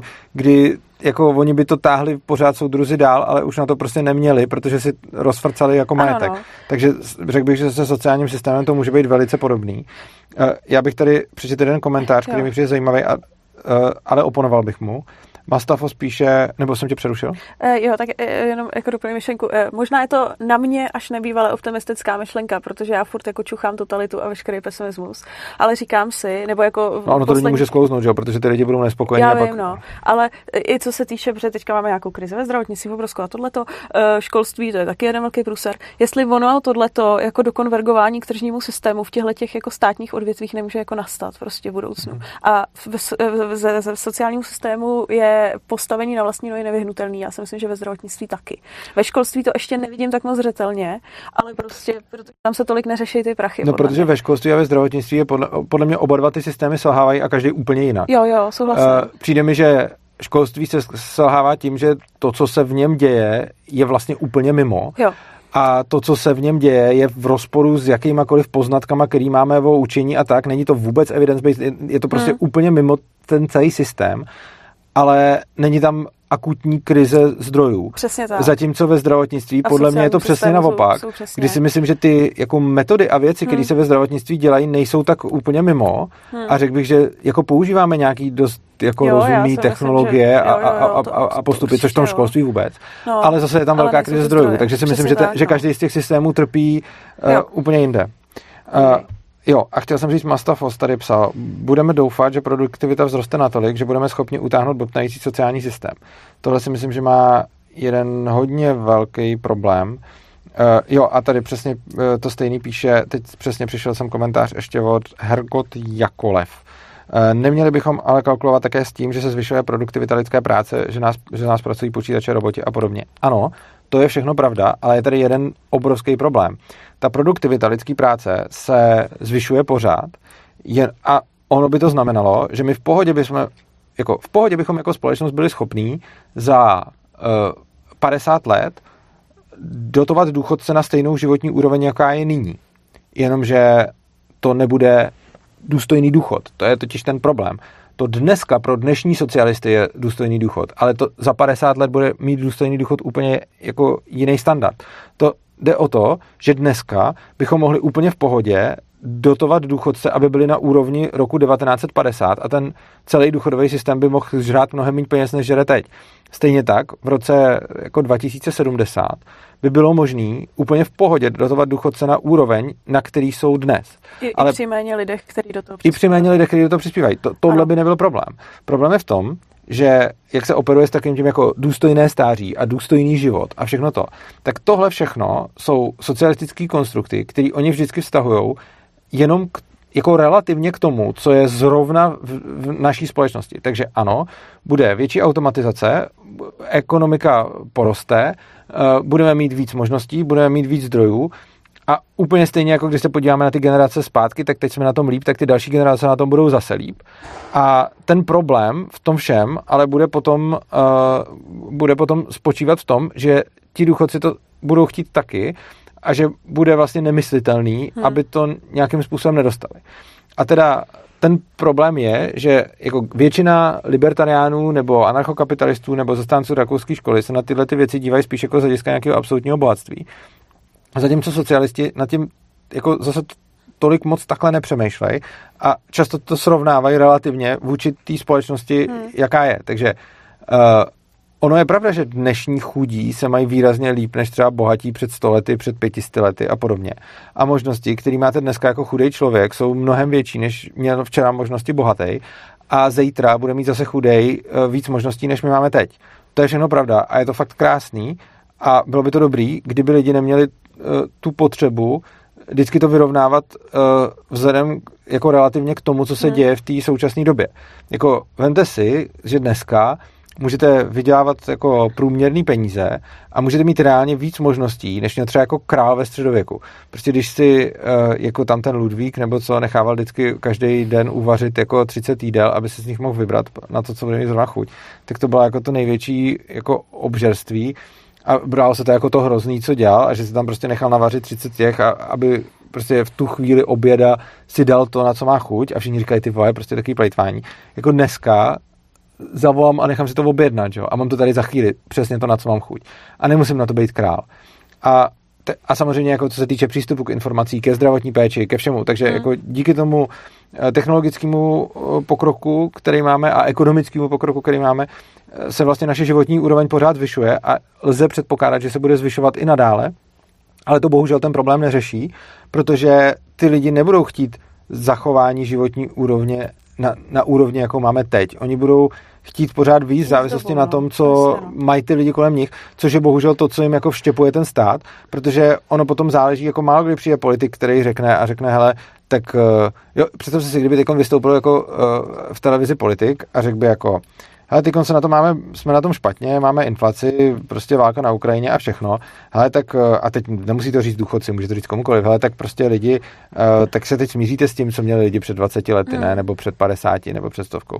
To bylo všichni vy, vy, vypískali ale když tam pak přijde a řekne, je to nedůstojné, bohatí si lítají svými tryskáči a náš důchodce nemá ani. A to byla ta tak... Eh, Obermajerová z ulice, ta herečka, jak si stěžovala, že důchod je nedůstojný a že teda na Bali už znova nepoletí, že jo, takovýhle, jo. Cože, to nevím. No, to, já myslím, že Obermajerová se jmenuje, no taková já ta hrozná nevím, herečka z ulice. A co říkala? No, uh, ona si stěžovala, že to je jako nedůstojný důchodce, ona za to taky dostala po internetu trošku čouda, protože ona se jako zas tak asi hrozně blbě nemá. Myslím, že prohlásila někde, že na Bali už si z dnešního důchodu nezaletí. A, a tak. No ale to je přesně, ale tohle to, no. jakože to je takový možná kouzlo nechtěného, ale je to přesně to, o čem mluvím. Prostě v momentě, kdy jako teď, co důchodce teď jako potřebuje nutně. Teď, a zase já mluvím o důchodcích a nechci, aby to bylo, bylo jako, že já nasazuju na důchodce, ono jako všichni. Důchodce nutně potřebuje připojení k internetu, nutně potřebuje e, někam na dovolenou, nutně potřebuje chatu, nutně potřebuje ně, něco, něco. Uh, prostě no. před 50 lety ten důchodce potřeba méně a před 100 lety ještě méně. A, a nejenom to, důchodce. Ono to není jenom důchodce, že ono samozřejmě mladí říkám. lidi dneska taky se bere, jakože s důstojným životem člověk má mít počítač, mobilní telefon, vlastní bydlení, e, nějaký prostředek dopravy, ať už je to auto, kolo nebo skuter nebo něco takového, e, možnost si zajet někam jako na tu dovolenou, že jo, nějaký volný čas, takže ono se tyhle, ty, tyhle ty nároky e, narůstají samozřejmě a vždycky se člověk jako poměřuje e, vzhledem k tomu, co vidí okolo sebe ano, v té společnosti. Plus já si trošku myslím, že ono to hodně akcentuje sociální sítě, že jo, mm-hmm. protože hromada takových těch influencerů, který má hodně peněz, tak lítají do zahraničí hodně tohle a teď lidi to tím spíš jako vidějí, protože to na ně jako vyskakuje a tak eh, to taky chtějí mít, že jo, logicky, no. Tak eh, to jsou právě potom, eh, k tomuhle potom mají sklony jaký ty rovnostáři, kteří říkají, že všichni bychom se měli mít nějak jako přibližně stejně, protože mm. je mhm. nedůstojný, že někdo si tam lítá jo. na bali a někdo tady ve svém bytečku si může dovolit mm. jenom jedno teplé jídlo. Přesně tak a ono je klidně možný, že za 50 let, pokud bude robotizace a automatizace práce, tak nedůstojný důchod bude přesně znamenat to, že ten důchodce si nemůže zaletět na bali, že? Mm a že teda když všichni si na Bali zaletí, tak ten důchodce by měl taky. A jo, ale mně taky jako trošku přijde, že má ta robotizace práce do jisté míry ano, ale na druhou stranu uh, ono taky těma robotama nejde zajistit úplně všechno. A to nejde, že jako prostě cokoliv budeš automatizovat, tak jakože hmm. nemyslím, jako, že by to teď bylo nějaký super nový. Mluvím o tom, že díky tomu, že už teď máš robotizovaný továrny, tak hmm. prostě máš větší hmm. bohatství, než když tam uh, stály děti u pásu. Že? Jasně, no. To je. Uh, a jako tímhle způsobem vlastně hmm. ta společnost se ubírá. Hmm. Eh, přišel debatní deník, eh, zdraví Urzu a Terku a Čet a já zdravím Tima. Hmm. Tak. No, tak to jenom vlastně ještě, abych se vrátila k tomu sociálnímu systému. No, tak eh, hromada lidí si myslí, že anarchokapitalisté jsou asociálové vzhledem k tomu, že eh, my bychom vlastně zrušili takovou tu, on tomu stát říká solidarita, ale ona to úplně solidarita moc není, že jo? No, protože je to povinno, to, povinnost ano. odvádět a potom u starších lidí ten nárok, že má jako něco dostat. A uh, hromada lidí si myslí, že tím, že my bychom zrušili toto, čemu oni říkají solidarita, tak e, někteří staří a nemocní lidé by neměli ten nárok a buď by nedostali nic, anebo se museli někde doprošovat. Ano. Uh, ještě uh, k tomu doprošování Uh, to je ta Masarykova slavná věta, že místo sociální povinnosti, teda místo uh, almužny tady budeme mít sociální povinnost. Jo. Uh, ještě k tomu doprošování. Uh, s, myslím si, že i v dnešním sociálním systému v některých případech se dost plítvá, protože eh, existují lidé, kteří umí jako ze sociálního systému eh, docela dobře čerpat a proto bych řekla, že je vyhovující ten systém, jak funguje dneska, protože ono se, když to člověk jako umí, tak se v tom asi nějak tak jako do jisté míry bruslit dá. Samozřejmě to jako většina lidí bych čekala, že to nedělá, ale jako dá se v tom i docela bruslit.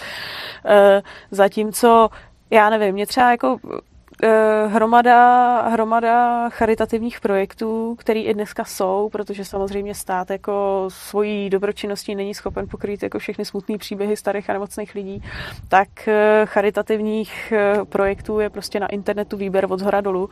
A já to teda jako nevnímám ani jedno jako že brání. Mně to jako vždycky přijde takový hezký, že to jsou jako uh-huh. příběhy, na který se jako lidi služí a přijde mi, že zatím, já nevím, vytváří to víc takový jako společenský sounáležitosti. Mně to prostě vždycky přijde hezký, když to dobře dopadne a když prostě člověk vidí, že někomu něco pomohl, člověk má dobrý pocit za sebe, pokud se do toho zapojil, člověk, který mu bylo pomoženo, tak jako vidí ty lidi, kolik lidí mm-hmm. zatím stálo a přijde mi, že to víc jako podporuje takovou jako lidskou soudružnost, než když člověk uh, se jde prostě jako tady domáhat na něco, stá, na něco u státu a zpravidla to je prostě jako vyplňování papíru, nějaký tabulky, pak to nějaká paní na sociálce počítá, trvá to dlouho, pak mu to neodklepnou, pak se jde odvolávat. Jo? Ale že tam on 711 píše zvuk stále blbne.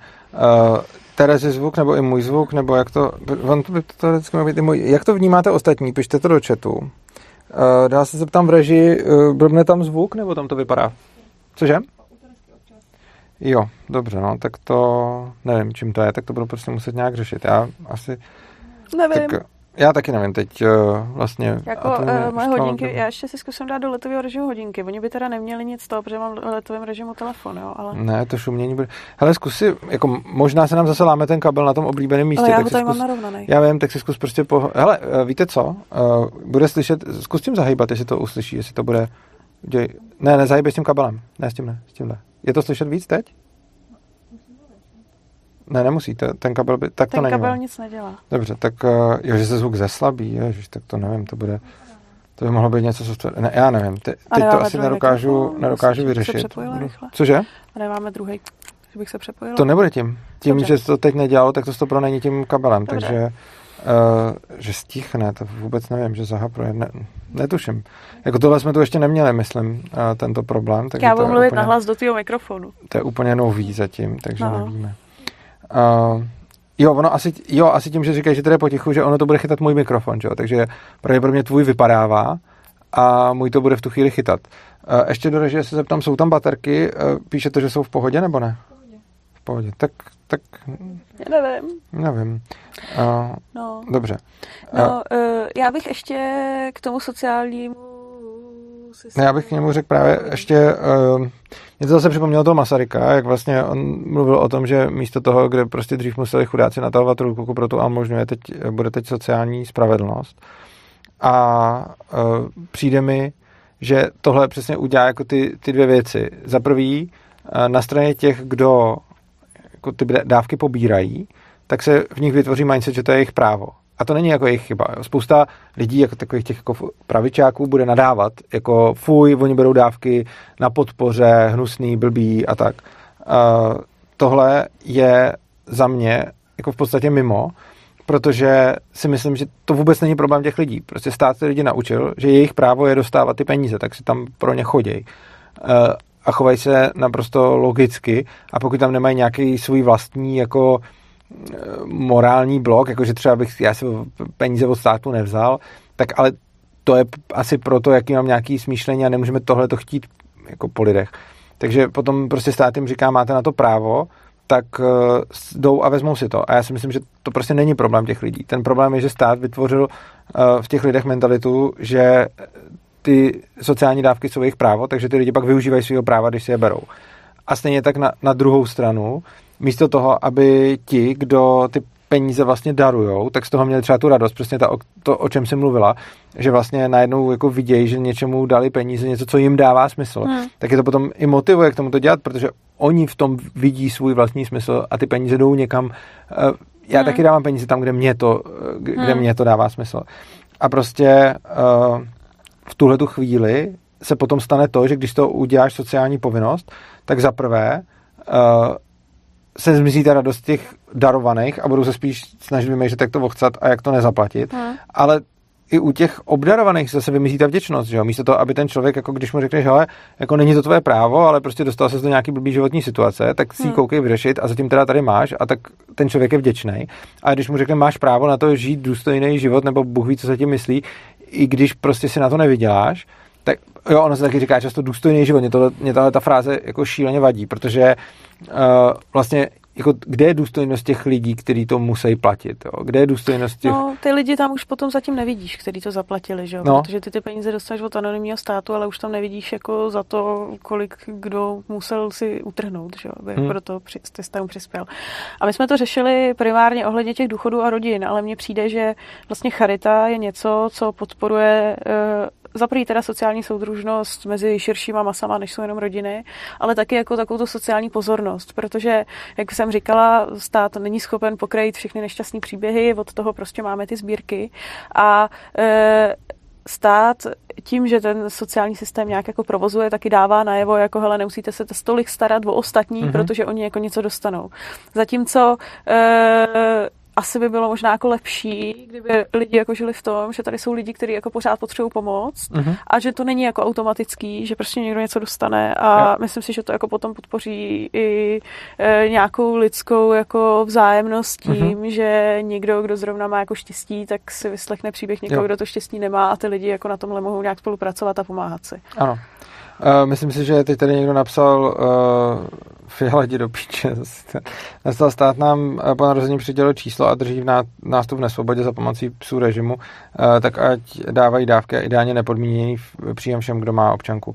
No, jako za mě nepodmíněný příjem je třeba velký problém a myslím, že by byl úplně stejný problém jako to, co tady vlastně řešíme. Že jako on by sice mohl přinést takovýto uh, snížení byrokracie a podobně. Jiná věc je, že by to jako finančně moc nevycházelo, protože ten příjem by byl strašně malý. Jako když vezmeme to, co stát vybere a rozdělíme to mezi ty lidi, tak je to prostě fakt málo. A takže často ty jeho Eh, jako proponenti eh, počítají jako s výrazně větší částkou, než jaká by se reálně vybral, když je to prostě rozpočte. Ale jako největší problém nepodmíněného příjmu za mě je přesně to, že se z těch lidí stanou lidi závislí na státu a že přesně potom jako najednou mu řekneš, hele, máš právo dostávat nějaký peníze za nic. A tohle je podle mě jako hmm. šíleně špatně.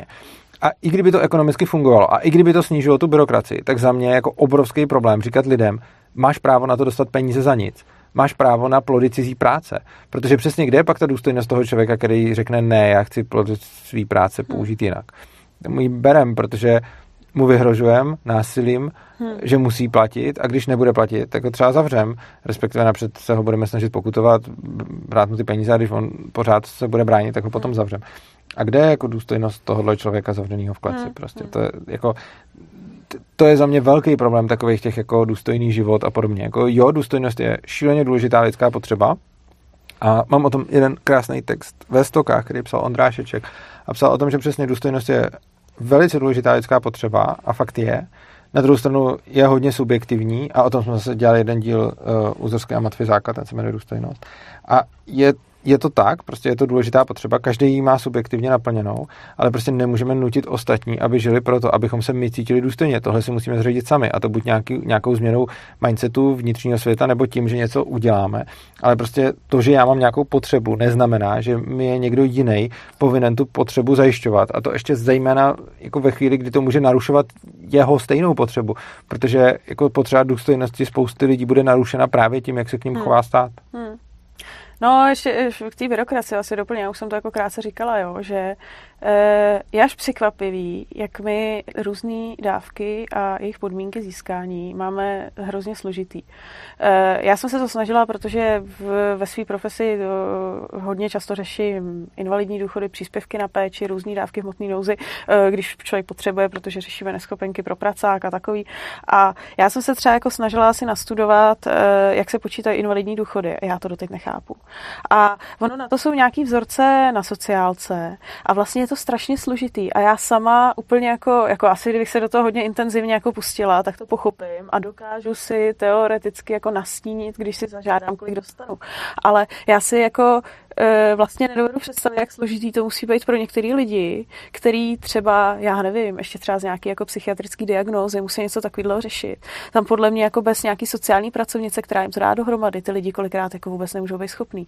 Což mě jako děsí, protože to jsou tyhle ty dávky kolikrát potřebují lidi, kteří jsou jako bezdomová, nemocný nebo prostě nějak jako poškozený. A pak jako oni ani jako nemůžou vědět, na co všechno mají nárok, jo, nebo kolik dostanou. A je to vlastně tohle to jako docela šílený, no. Já tady mám otázku do publika. Kalesin.cz píše, ty zvuk, výpadky zvuku jsou chvílemi u Terezy i u Urzy a zní jako když mi dochází šťáva bez v sluchátkách. Já bych se chtěl zeptat do chatu, prosím. Za prvé, slyšíte výpadky u mě i u Terezy nebo jenom u Terezy? A za druhé, zkuste mi napsat, jak dlouhý ty výpadky jsou, jako je to výpadek na půl sekundy, na sekundu, na 10 sekund. Eh, mně to potom pomůže eh, v nějakém eh, troubleshootingu tohohle, protože si neumím úplně představit, jak to teď budu dělat a hlavně potřebuju natáčet zítra, takže zase budu mít pěknou noc.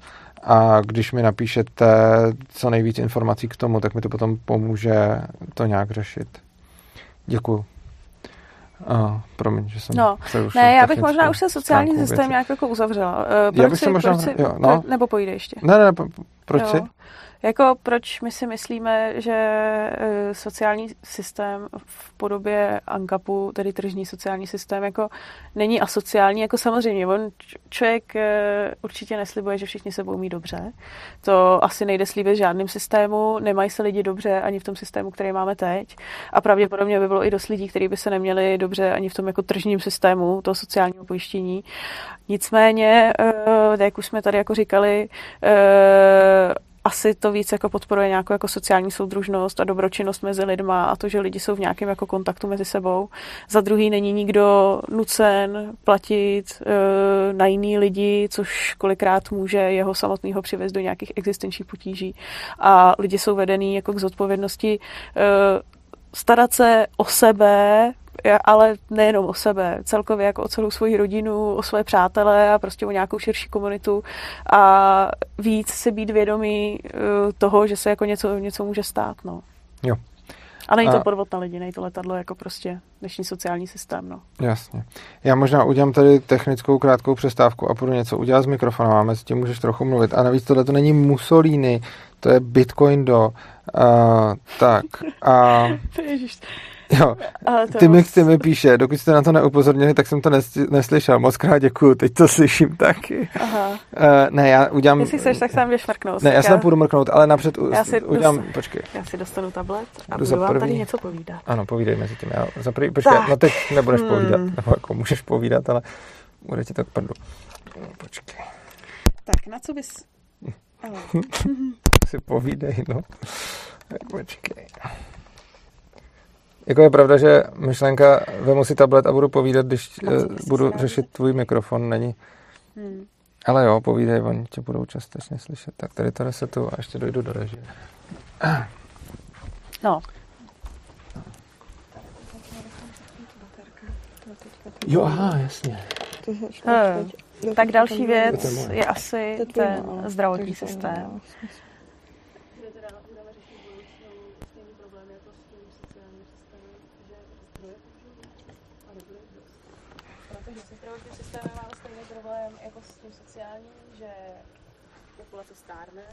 Lidi bohužel eh, neprodlužuje se doba, když žijou ve zdraví, ale prodlužuje se doba žití, ale zároveň i těch let, kdy jsou nemocní, takže to bude stát hodně peněz. A e, další věc mladých lidí bude mít a e, hlavně věda jde dopředu a máme pořád modernější a modernější metody a léčby, které jsou strašně drahý a budou ještě asi pravděpodobně i dražší. A tohle taky se bude muset nějak jako do budoucna řešit a otázka, otázka jak to bude. Nicméně, e, zdravotní systém, my bychom taky rádi tržní a mnozí lidé se obávají, že by to znamenalo, že e, protože by neexistovala povinnost si platit státní pojištění, takže někteří lidé by si ho neplatili, případně by na něj nemohli, ne, nebo neplatili cíleně, nebo by třeba neměli peníze na to, aby si ho zaplatili a tudíž o tyto lidé, lidi by se nikdo nepostaral a jak nám občas někteří říkají, lidé by umírali na ulici. Uh-huh. Uh, což... Uh, chceš něco říct? Jo, no, uh, já vlastně mám dvě věci. Uh, teda jednu, no, uh, technickou věc, prosím, pište teď, jestli to uslyšíte znova a myslím si, že mám možná, uh, že možná mám, jako, že jsem našel asi příčinu toho. Zdá se, že to bude fakt baterkama a zdá se, že nám ty baterky chcíply, jak tam ty nabíjecí, který furt nabíjím znova, tak tam budu muset dát úplně nový. Takže to možná časem udělám. Každopádně teď řekněte, jestli se něco změnilo nebo ne, prostě jsem to tam trochu popřepojoval a zrestartoval. Tak. No. Uh, uh, Jo, a tady budeme mít hovor, takže jo, a my jsme se zatím dostali ke zdravotnictví hmm. o sociálu, že jo. Hmm, hmm. Dobrá, tak uděláme teď jednu věc, uh, že zapneme asi to a... Sociálu.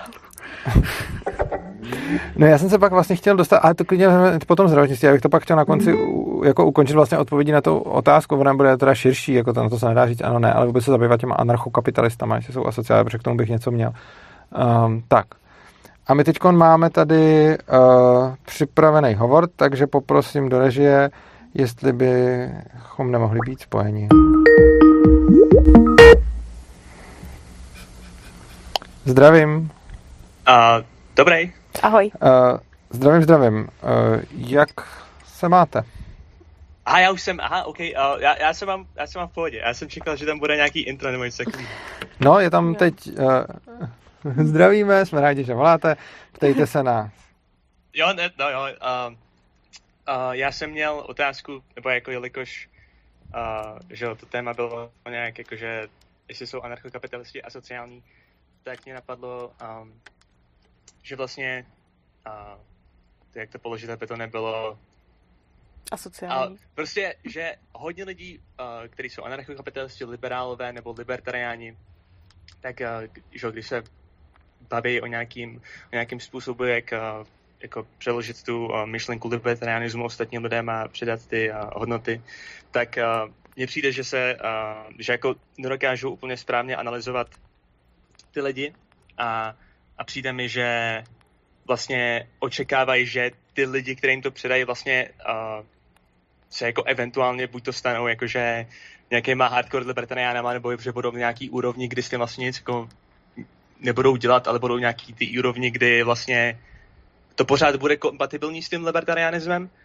uh, jestli to dávalo pořád smysl, ale um, já, já mám pocit, že vlastně ty lidi, když se setkáš s tou libertariánskou myšlenkou, tak uh, ji často jako zdegenerujou a vytvoří z toho takový ten, třeba že ty termíny jako liberální konzervatismus, libertariánský konzervatismus, uh, paleokonzervatismus, prostě tyhle, ty, tyhle ty věci a pak to jako vlastně ztrácí tu pointu, je to nekonzistentní a um, vlastně jde to proti tomu libertariánskému liberálnímu hnutí. Co dává smysl, co jsem teď řekl. Uh, vlastně jo, ale přišlo mi, teda možná jsem to ne úplně dobře pochopil, ale přišlo mi, že jste říkali jako dvě věci.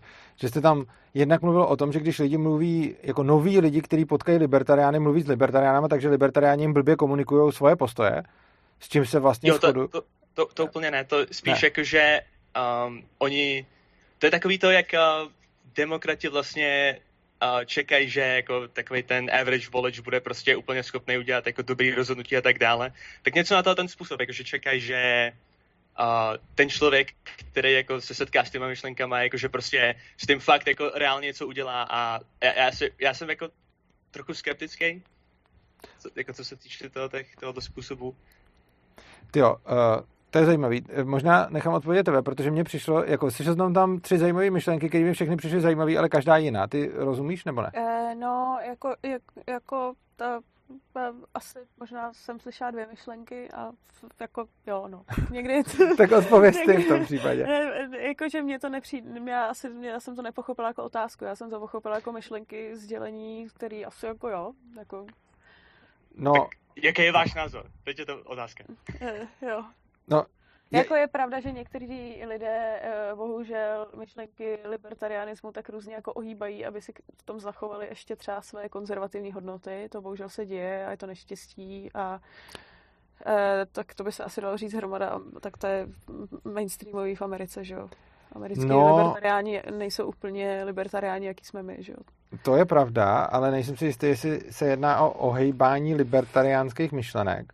Uh, Jo, teď někdo píše, že se vypadla na pořád, uh, tak to pak ještě hmm. asi vyměníme ty baterky, tak já zkusím něco do, do, dopovědět. Já jako do, doplní, doplní do, to, do těch libertariánských myšlenek něco, co mně přijde teda výsledku, že je nekonzistentní, ale něco, co oni tam vlastně chtějí, aby tam bylo zakomponováno, třeba nějaký konzervativní svoje postoje. Mm-hmm. Uh, jo. Eh, myslím si ale, že to není úplně ohejbání myšlenek libertarismu, libertarianismu. Myslím si, že je to daleko víc tohle. A děje se to daleko víc v Americe, ale uh, jde o to, že uh, jsou tam vlastně jako takový ty dva základní proudy, a nejenom mezi libertariány, myslím si, že jsou teď po světě jako dva základní proudy nějakých konzervativců a nějakých jako progresivistů. A že tyhle ty dvě skupiny jsou šíleně proti sobě, že vlastně jedna nesnáší tu druhou a panuje mezi nimi velká kulturní válka, kterou podle mě uh, jako vyvolává mimo jiné ten centralizovaný systém, že se musí hledat nějaké společné řešení pro spoustu věcí, které by se mohly řešit decentralizovaně, ale tím, že nejsou decentralizované, tak vzniká vlastně ta kulturní válka. A ta kulturní válka je podle mě i mezi libertariánama, kdy i libertariáni se potom dělí vlastně na uh, ty jako konzervativní a na ty progresivní libertariány a řekl bych, že se potom děje to, že oni, do liber, k tě, oni vlastně prezentují svoje postoje a neřekl bych, že ohejbají libertariánské myšlenky. Myslím si, že k těm libertariánským myšlenkám přidávají ještě něco dalšího, co si myslí a co je třeba pro spoustu lidí nepřijatelný. A mně to připadá škoda. Jako často mluvím o tom, že je velká škoda, že si tyhle ty dva tábory prostě spolu jako tak nesnášejí a že se, že se nemůžou vystát. Uh, zejména se to děje ve světě, Částečně se to ale děje i, částečně se to ale děje i v České republice. A za mě je tohle fakt škoda, protože prostě já můžu mít nějaký svoje osobní názory, ale ty přece nemusím nutit ostatním a já se rád shodnu s palolibertariánama i prostě s nějakým, jako shodnu se jako s těma konzervativníma i s těma progresivníma libertariánama, protože vlastně to, co jako říkám, je těme osobní vlastnictví. A mně potom přijde, že, že je jako hodně jako divný to brát tak, že jako, uh, že jako když přece se shodneme na tom, že osobní vlastnictví je nedotknutelný, tak bychom se měli už shodnout pak na všem, ať si každý žije po svém, ale místo toho se ty dvě skupiny jako šíleně mezi sebou bombardují. A vidíme... No jasně, a jenom si můžu. Uh-huh. Uh, tak uh, jakože jo, jako, když jsou to nějaký osobní názory, tak je to samozřejmě v pohodě, ale já jsem spíš myslel jako takový ty lidi, um, třeba Jaron Brook, jestli ho znáte? Uh, jo, ale ne, jako jenom spíš jméno. Tak te, ten, to je týpek, který uh, tady měl uh, konferenci na Angloamerické univerzitě uh, se Students for Liberty a reálně tam řekl, že svoboda, ně, něco na způsob, že svoboda by měla být jako lidem vnucená, pokud žijou v autoritářských jako režimech, že OK pro nějaký, nějakou tu, nějaký to společenství libertariánský nebo svobodný, aby prostě přišlo někam a řeklo těm lidem, jo, prostě akceptujte, jo, jakože svobodu. Toto jsem myslel, jako takovýhle to prostě, jakože že máš třeba prostě 70% myšlenek identických, ale těch 30 jsou prostě nějaký divný, nekonzistentní kraviny a že samozřejmě ty nekonzistentní kraviny jsou etatistický, jsou jako bližší těm, uh, těm lidem, tom, tomu prostě normálnímu člověku, tak uh, že jo, ten se z toho potom tak něco vezme a udělá z toho nějakou, jakože, nějaký mix. A mně to přijde, jako, že to je docela velký hmm. problém, který jako nikdo neřeší třeba s tím, že, uh, nevím, uh, svobodný nebo nějaký další strany, uh, že po Evropě nebo v Americe se prostě jako paktujou s těma konzervativcima, s těma svobodnějšíma stranama. Uh Takhle, já si nemyslím hlavně, že to, jako neoznačil bych to kravinou, neoznačil bych to za nekonzistentní, přijde mi, že to je jenom nefunkční. Uh, ale ani si nemyslím, že to je nekonzistentní, prostě to je jenom nefunkční, podle mě nefunkční strategie. A přesně jako tím, že řeknu, tohle je kravina, tohle není kravina, tak se přesně dostávám spíš do toho konfliktnějšího postoje, kdy já osobně bych spíš preferoval se snažit těm lidem nějak porozumět to, co říkají a proč to říkají a vést s nimi nějaký dialog, než to vlastně schodit s tím, eh, že je to kravina.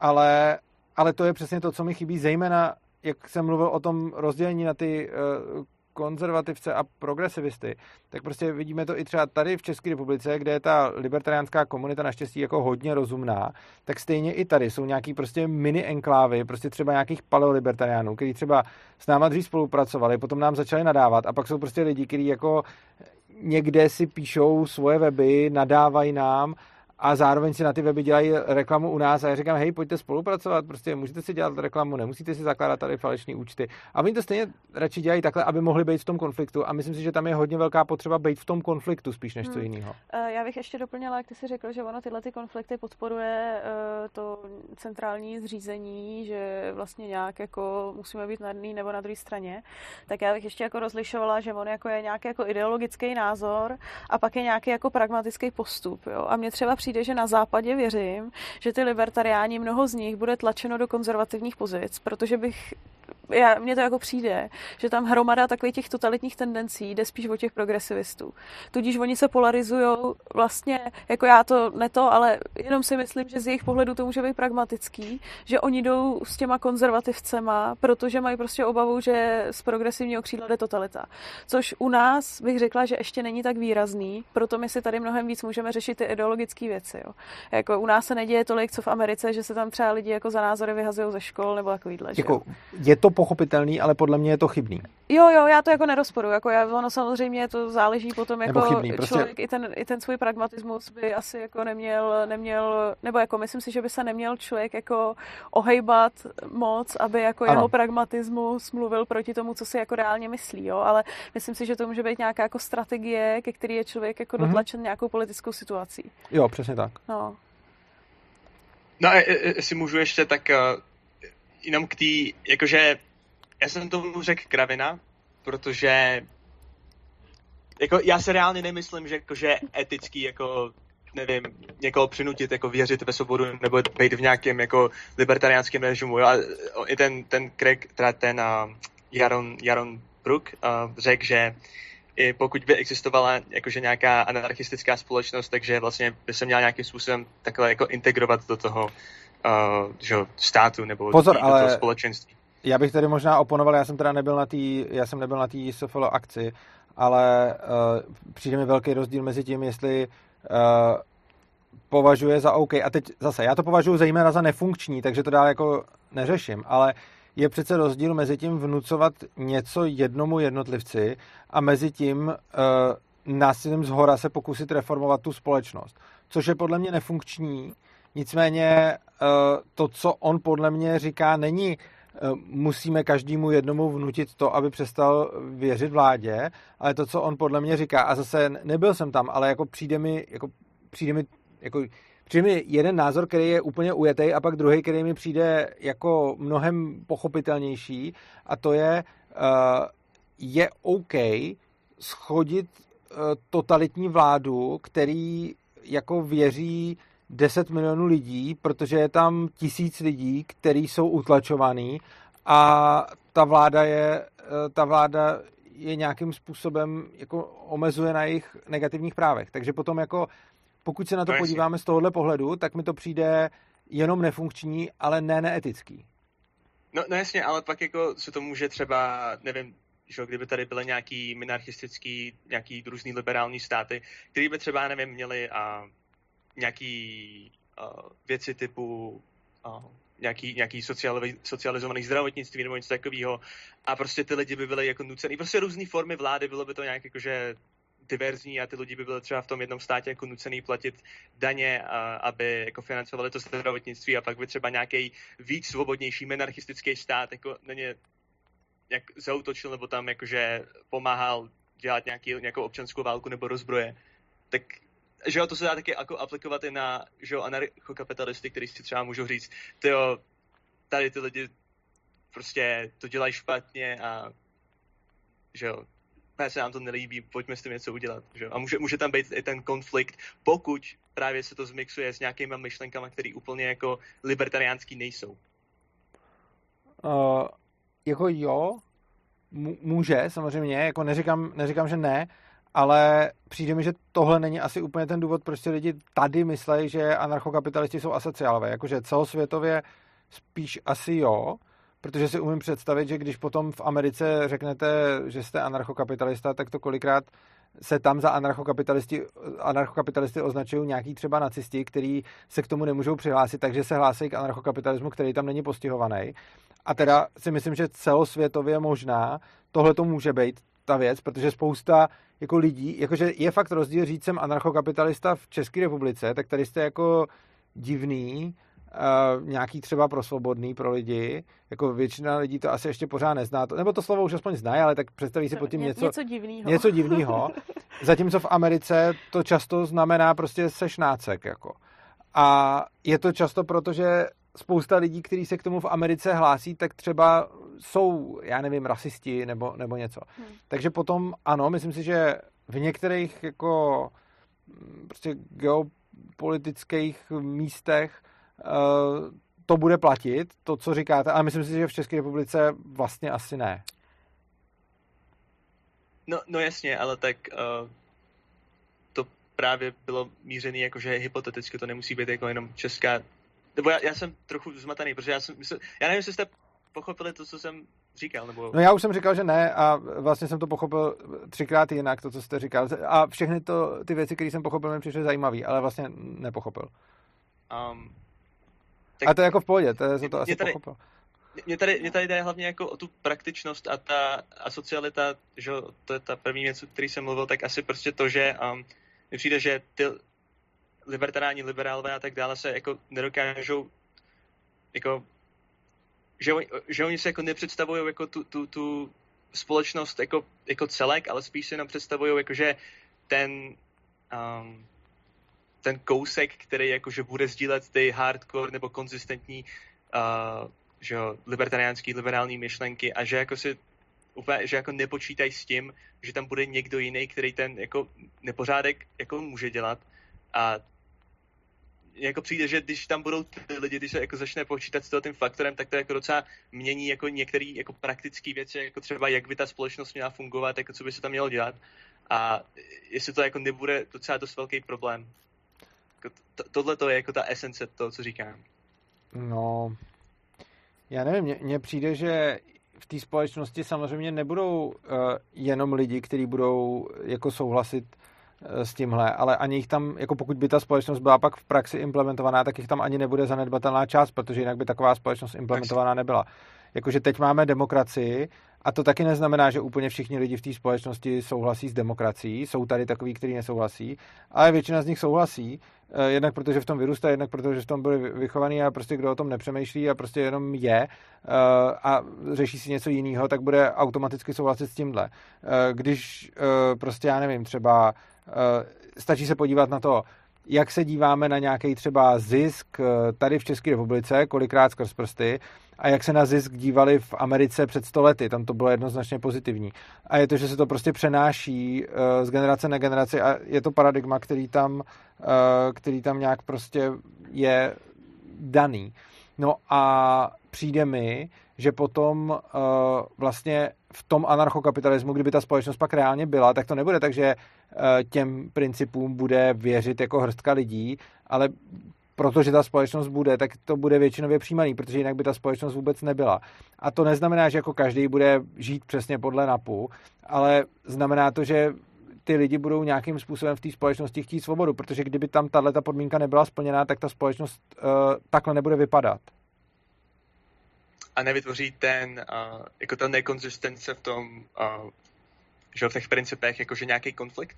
Protože jako samozřejmě, jako kdybychom třeba prostě udělali z území České republiky prostě všeobecně nějaký liberální, libertariánský prostě že jo, svaz lidí, tak každý si udělá prakticky něco jiného a bude to třeba nějaký společenství po, nevím, 100 tisících jako lidech, že jo.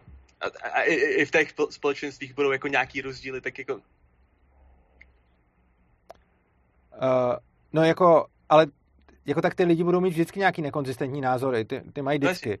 Ale přijde mi, že to ničemu nebude vadit, jakože prostě v každé společnosti lidi mají nějaký nekonzistentní názory a v zásadě to zas tak moc nevadí, protože oni, protože realita je konzistentní pravděpodobně, takže oni přijímají jako většinu nějakých názorů z toho, takže prostě když uh, jako budou žít v anarchokapitalismu, tak budou v nějaký většině v souladu s těma myšlenkama té společnosti.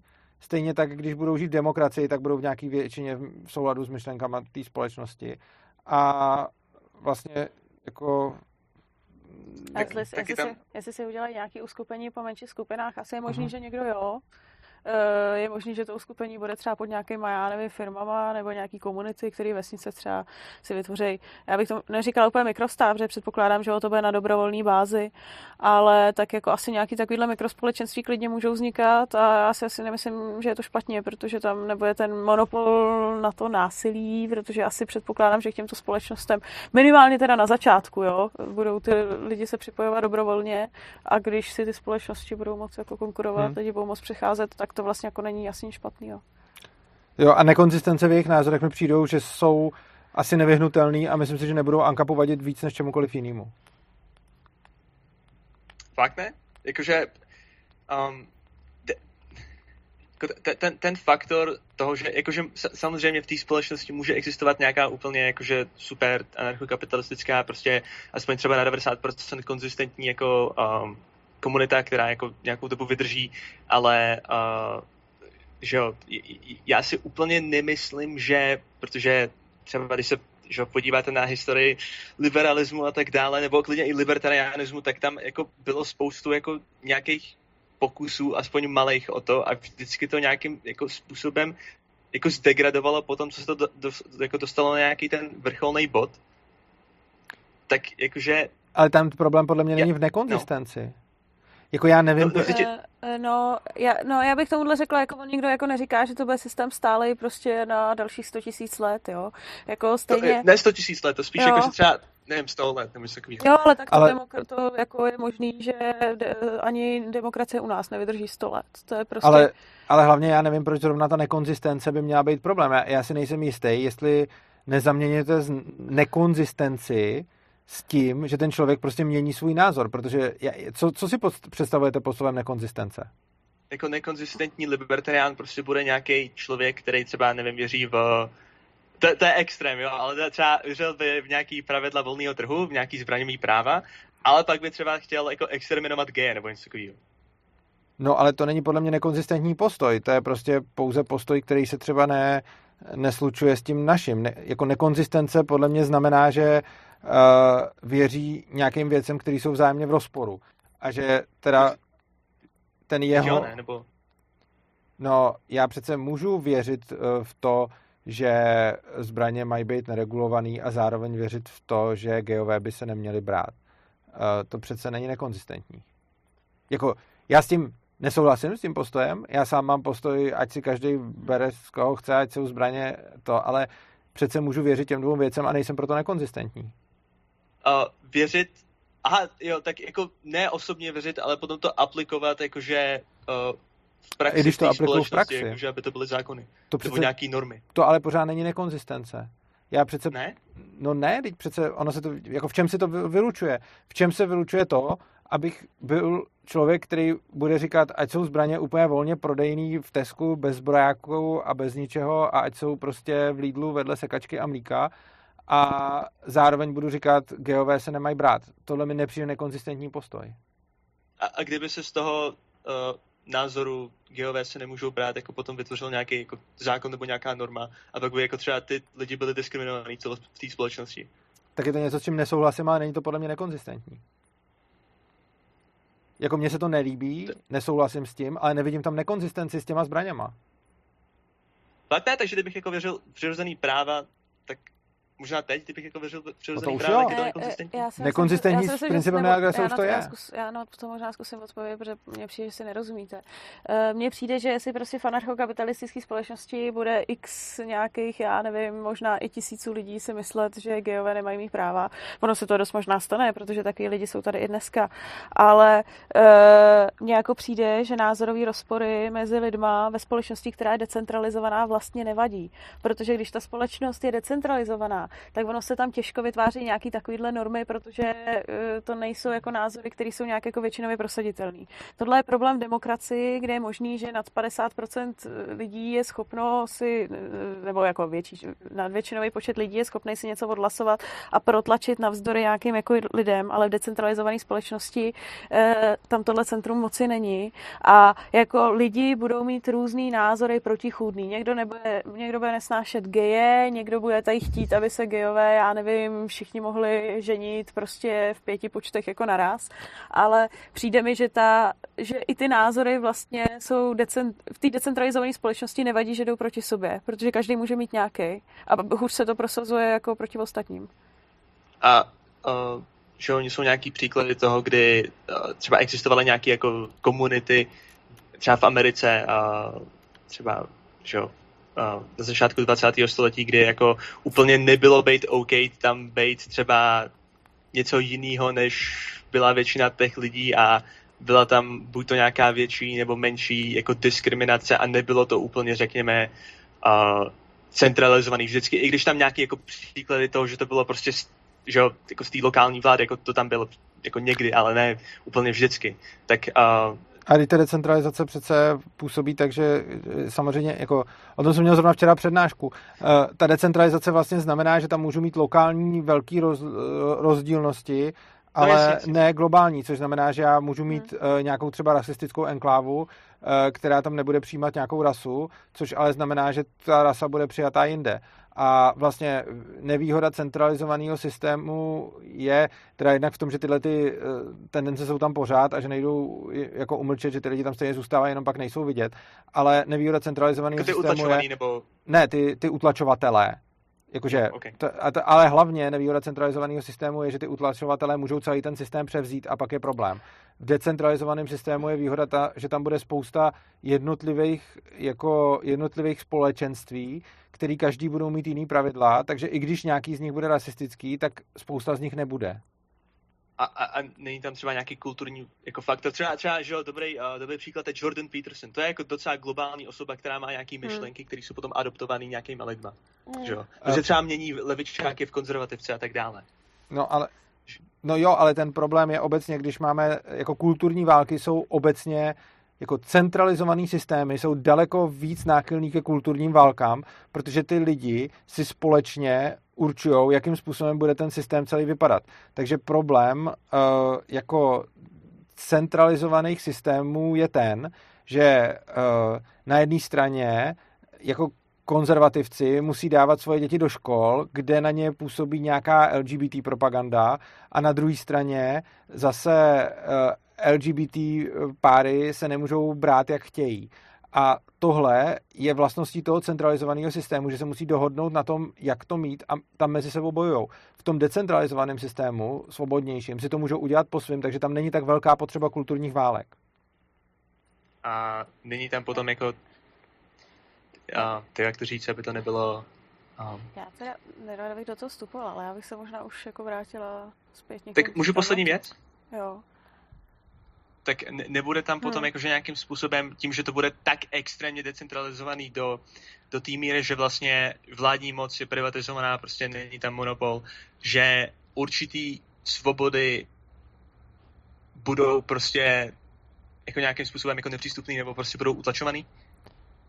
Uh, teď jsem na to teď odpovídal. Já mám pocit... Jo, OK. Uh, jako t- obecně prostě ten systém může mít nějakou buňku, kde bude jako někdo utlačovaný, ale potom uh, zároveň tam bude mít spoustu jiných, kde ten stejný utlačovaný nebude. A já tady zrovna teď hledám, uh, jo, uh, ta profesorka se jmenovala Don Brancaty uh, z Washingtonské univerzity v St. Louis, tak uh, celoživotně pracuje na tom, že ukazuje, že decentralizace jak snižuje nebo uh, odstraňuje nějaké nerovnosti mezi národama, regionama a podobně, kdy vlastně jako ta decentralizace uh, jako pomáhá tomu, že zmírňuje ty kulturní války. Já jsem když tak o tom měl eh, přednášku včera a záznam bude před příští přednáškou veřejný a tam jsem přesně tohle to řešil. OK, tak jo, tak díky. A tak. sorry, že to trvalo tak dlouho. Ne, já jsem za to rád. Uh... Pohodě. Tak jo, tak jo. Něco ještě, díky, jo. Ne, to, díky, čau, uh, mějte se hezky. Uh, jo, takže teď říká, že už vypadávám i já, takže já asi budu udělat jednu velkou věc a to je vyměnit baterky. Co ty na to? Hmm. Budu měnit baterky? Dobře, tak už vyměnit baterky. Dobře. Um, já jsem ještě tady chtěl, já jsem tady chtěl říct ještě k něčemu. Uh, několik lidí mi tady napsalo, že jsem vylepšil zvuk na Skypeu, takže vám děkuji, že jste se k tomu vyjádřili. Mě to takhle hezky motivuje, protože potom se v tom rád hrabu. A bohužel teda vypadáváme, to zkusím teď vyřešit. Ale uh, tak jsem vylepšil zvuk na Skypeu. A jeden z lidí, který to tam psal, byla Anička Rose, uh, která je novou autorkou Stock a píše tam hodně dobrý texty, takže vám je můžu rovnou doporučit. A teď uh, budu řešit ty baterky. Tobě asi předám slovo a vyměním svoje baterky a Dobře. pak uvidíme. A jak já budu mluvit bez baterek? Dobře, no já, tak já to prostě nějak budu dělat a uvidíme, co, uvidíme, Dobře, co se bude dít. řekni, jako kdy jsem slyšet a kdy nejsem. Kdy uh, jsem... Dobře, tak teď zatím seš slyšet. Jo, jo. Uh. Počkat, jo, já si to tady přepnu, abych tady viděla, co tady píšete. Uh, no tak já se vrátím k tomu zdravotnímu systému. Uh, my už jsme tady řešili, že to je jako problém jako s tím sociálním, že v tom zdravotním systému uh, do budoucna taky bude problém se zdrojema. Ten problém se zdrojema je už, eh, bych řekla, docela velký teďka. A do budoucna stejně jako ten sociální systém je to bohužel neudržitelný, protože zase lidi budou stárnout, budou víc nemocní, budeme se o ně muset delší dobu starat a nebude tolik peněz, aby jsme jim zaplatili nejmodernější léčbu, postupy a všechny věci, co budou potřebovat. A eh, tržní zdravotní systém eh, nám přijde jako anarchokapitalistům etičtější v tom, že dneska máme sociální systém, eh, zdravotní systém nastavený na tom, že eh, je nějaký zdravotní pojištění, který všichni musíme platit. A pak máme jako přístup uh, již k bezplatné nebo tak jako k předplacené zdravotní péči. Kdyby bylo uh, pojištění tržní, tak by si ho člověk platil sám, nebo by to za něj platil třeba zaměstnavatel, nebo já nevím, nějaké, nějaká komunita, to už jako jedno. Ale uh, principu je tam důležitý to, že člověk by se mohl rozhodnout, jestli, ten, jestli to zdravotní pojištění si chce platit nebo nechce platit. Potřebujete teď na chvilku utnout, tak... Uh... Takže na chviličku mám být ticho. Nemusíš být ticho, jenom nebudeš slyšet. Tak. A uvidíme, jestli to pomůže. Tak.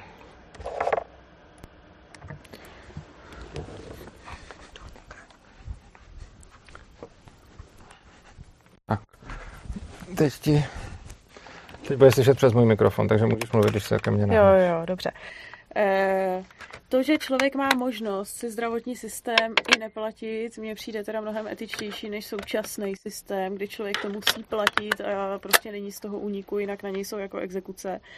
E, ono těch lidí, co si nechtějí platit zdravotní systém a vlastně zdravotní systém absolutně nechtějí využívat. Ono jich je úplný minimum, ale takový lidé jsou a e, za teda z jednoho člověka jsem měla tu čest i poznat osobně, za druhý jsem teďka nedávno četla skvělou knížku o lidech, co prostě žijou v chatičkách e, na Šumavě a ty to tam i jako sami deklarujou, že bohužel musí, e, musí občas chodit na brigádu, aby zaplatili ten povinný, povinný zdravotní systém, který teda ale využívat nechtějí.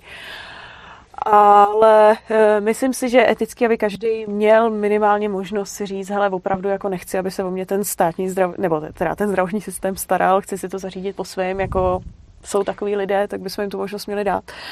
A Uh, druhá věc, samozřejmě už jak jsme říkali, není tam povinnost těch lidí, že skrze to povinné pojištění musí platit třeba jako někomu jinému. Tak, já bych chtěl uh, teď No, pojdi. Jo, poprosit diváky o to, jestli by mi mohli psát, pokud uslyší, a já teď doufám, že to bude vyřešený hmm. a tím pádem budu moc v noci spát a ne celou noc řešit, proč se to děje, protože tohle by se řešilo velice blbě, když tady budu sám a nebudu si to moc to. Takže uh, pokud se teď zvuk zlepšil, tak za to budu velice rád a pokud se nezlepšil, tak to chci aspoň vědět, abych věděl, uh, co dnes v noci mě čeká. Tak. Uh, jak je to potom s tím nárokem na tu zdravotní péči, když člověk, co? Furt, no, že to zase furt, já fakt nevím. No. Ach jo, nevím. Tak já to pak budu nějak řešit jinak. No, baterkama to zjevně nebylo. Tak jo. Hmm. Pardon. Jak je to potom s tou zdravotní péčí? E- já si nemyslím, že by to bylo jako tak, že kdyby člověku se na ulici něco stalo, on by omdlel, takže by přijela záchranka a napřed by zjišťovala pojištění. Předpokládám, že by to bylo tak, že stejně akutní případy by se ošetřily a pak by jenom záleželo na tom, jestli člověk pojištění má a nebo ho nemá.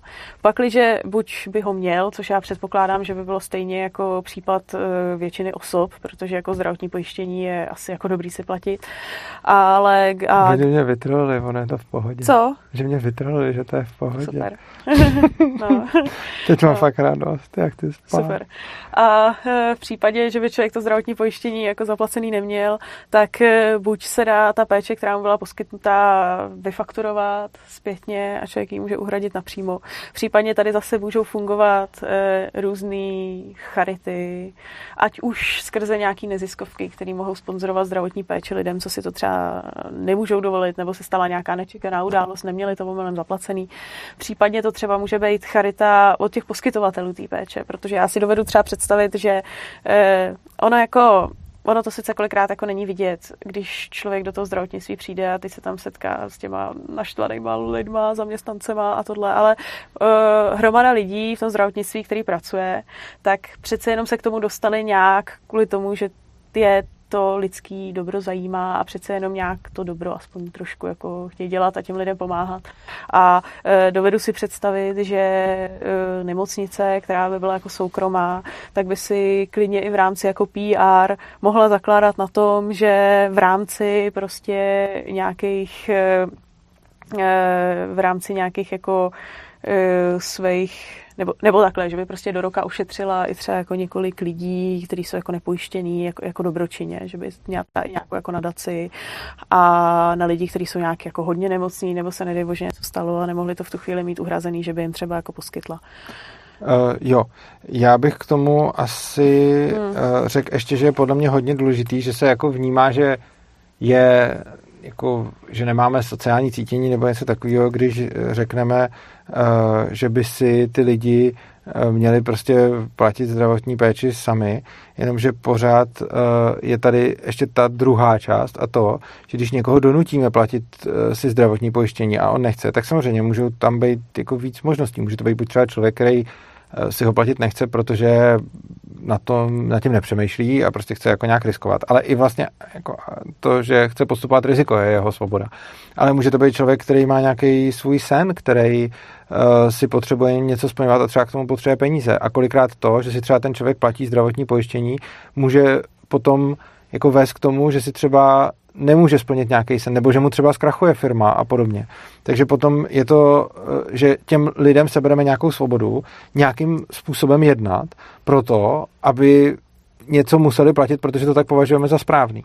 Ale prostě pokud někdo řekne, hele, pro mě je moje firma důležitější než moje zdraví a já budu radši, když mi, když prostě já si radši zariskuju, že dostanu rakovinu a umřu, než, nebo na rakovinu asi umřel i s pojištěním, ale že dostanu nějakou nemoc a umřu, eh, tak eh, že si tohle to radši zariskuju, protože nechci, aby mi zkrachovala třeba firma, tak to je podle mě naprosto legitimní rozhodnutí, který může každý udělat a v momentě, kdy tohleto rozhodnutí těm lidem bereme, tak mi přijde, že to je potom jako hodně, no dalo by se říct vlastně Určitě, asociální, no. protože prostě najednou eh, jako těm lidem říkáme, jak mají žít jejich životy a prostě to, že eh, jako pro, jako pro většinu lidí je to naopak a chtěli by radši si platit zdravotní hmm. pojišťovny, já asi taky, teda já určitě bych si ho eh, chtěl platit a nechtěl bych to riskovat, tak ale to, že to někdo má nastavený jinak, mě přece neopravně uh, ho k tomu uh,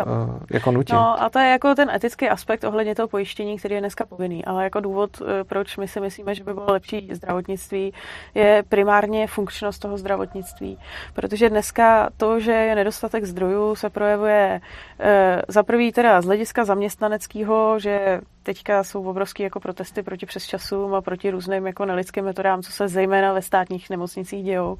Ale za druhý, já nevím, jestli jste teďka někdy v poslední době potřebovali nějakého specialistu, ale je dost možný, že jste dostali termín za tři měsíce.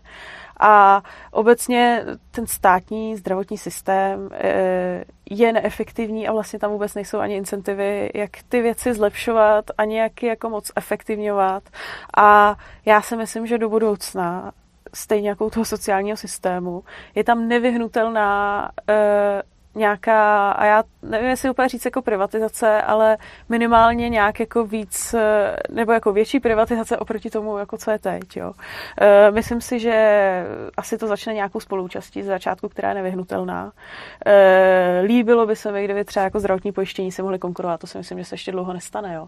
Ale už jen v tom, že si můžete vybrat si platí to zdravotní pojištění, ale zároveň si můžete vybrat jako z víc balíčků, co všechno jako si objednáte. A ono vám to dává jako nějakou zpětnou vazbu, eh, co v tom pojištění máte, eh, že to pojištění budete mít levnější, když se o sebe budete, chodit, budete starat a chodit na prevenci, tak eh, ono to efektivně už ten systém i k tomu, aby líp fungoval, ale myslím si, že to je lepší jako pro ty pacienty, protože to má výsledku uh-huh. jako lepší výsledek vzhledem k jejich zdraví. A do toho systému, když by se to jako zefektivnilo i jako procesama, i financema, tak to je především e, kvůli těm pacientům, který pravděpodobně v tom tržním systému by mohli přijít jako do nemocnice, e, nebyla by tam steklá sestra, e, dostali by termín včas a dostali by léčbu, kterou jako mhm. potřebují. Mm-hmm. Což jo. se obávám, že do budoucna v tomhle socialistickém zdravotnictví, který máme, ohrožený. Mm-hmm jako s tím souhlasím.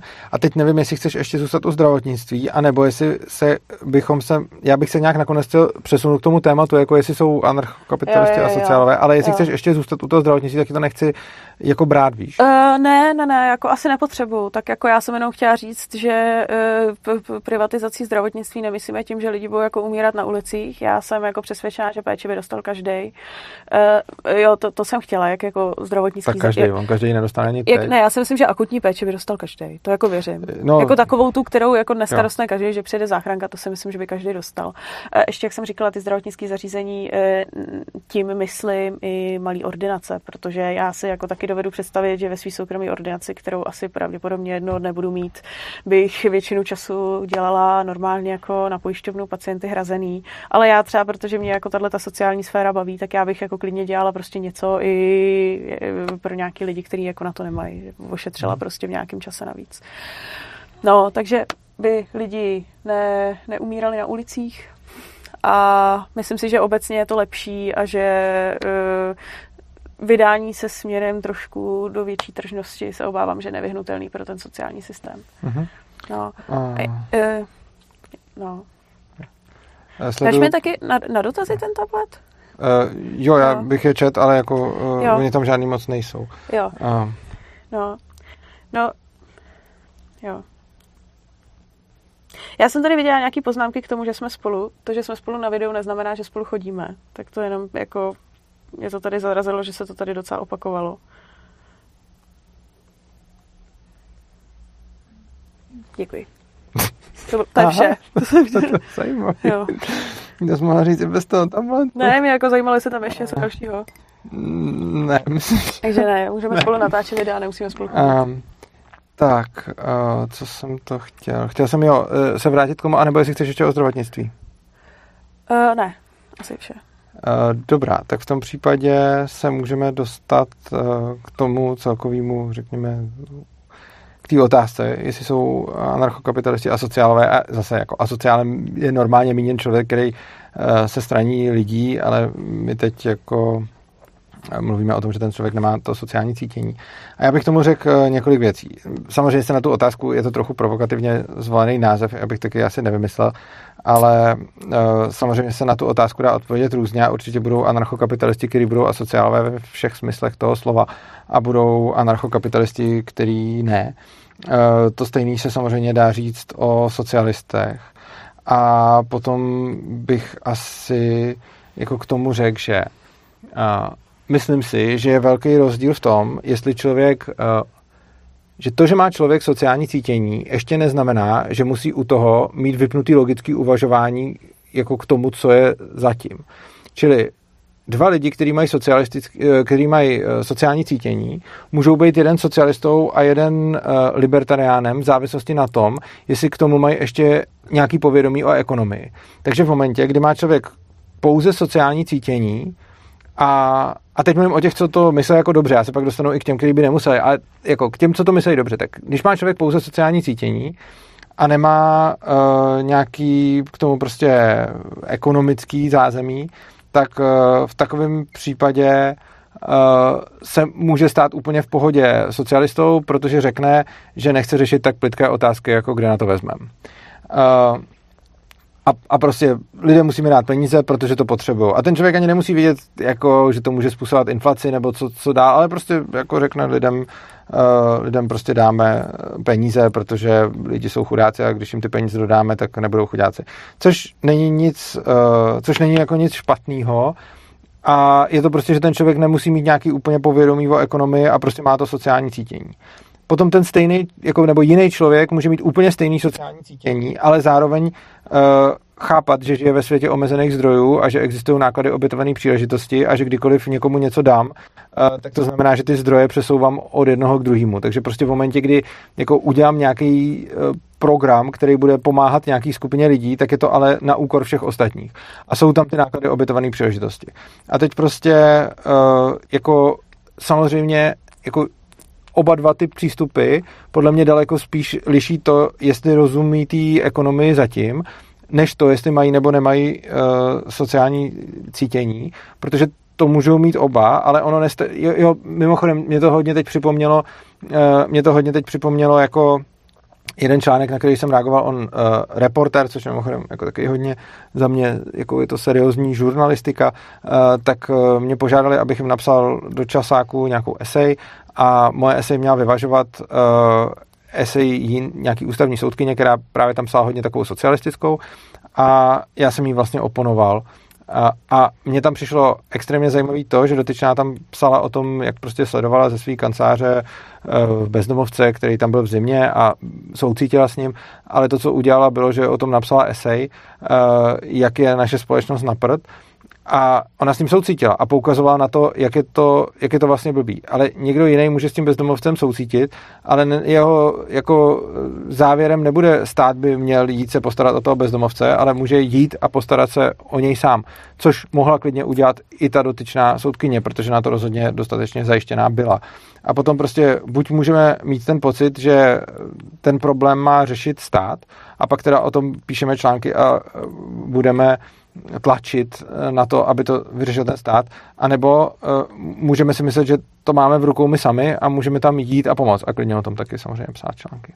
Hmm. A uh, myslím si, že potom jako to, jestli člověk se na ty věci dívá jako z hlediska z hlediska jako nějakého socialistického nebo libertariánského, tak to není podle mě tolik o tom sociálním cítění, ale o tom, eh, jestli si uvědomuje některé základní ekonomické záležitosti. Mm-hmm. Přičemž souhlasím s tím, že určitě budou uh, anarchokapitalisti, který budou prostě jako sobci, který prostě jsou anarchokapitalisti, protože si chtějí všechno vydělat, všechno si to ulejt a s nikým se o to nechtějí dělit. Takový určitě budou existovat. Uh, taky ale budou určitě existovat socialisti, kteří prostě jenom druhým závidí ten majetek a chtějí, aby se k ním přerozděl.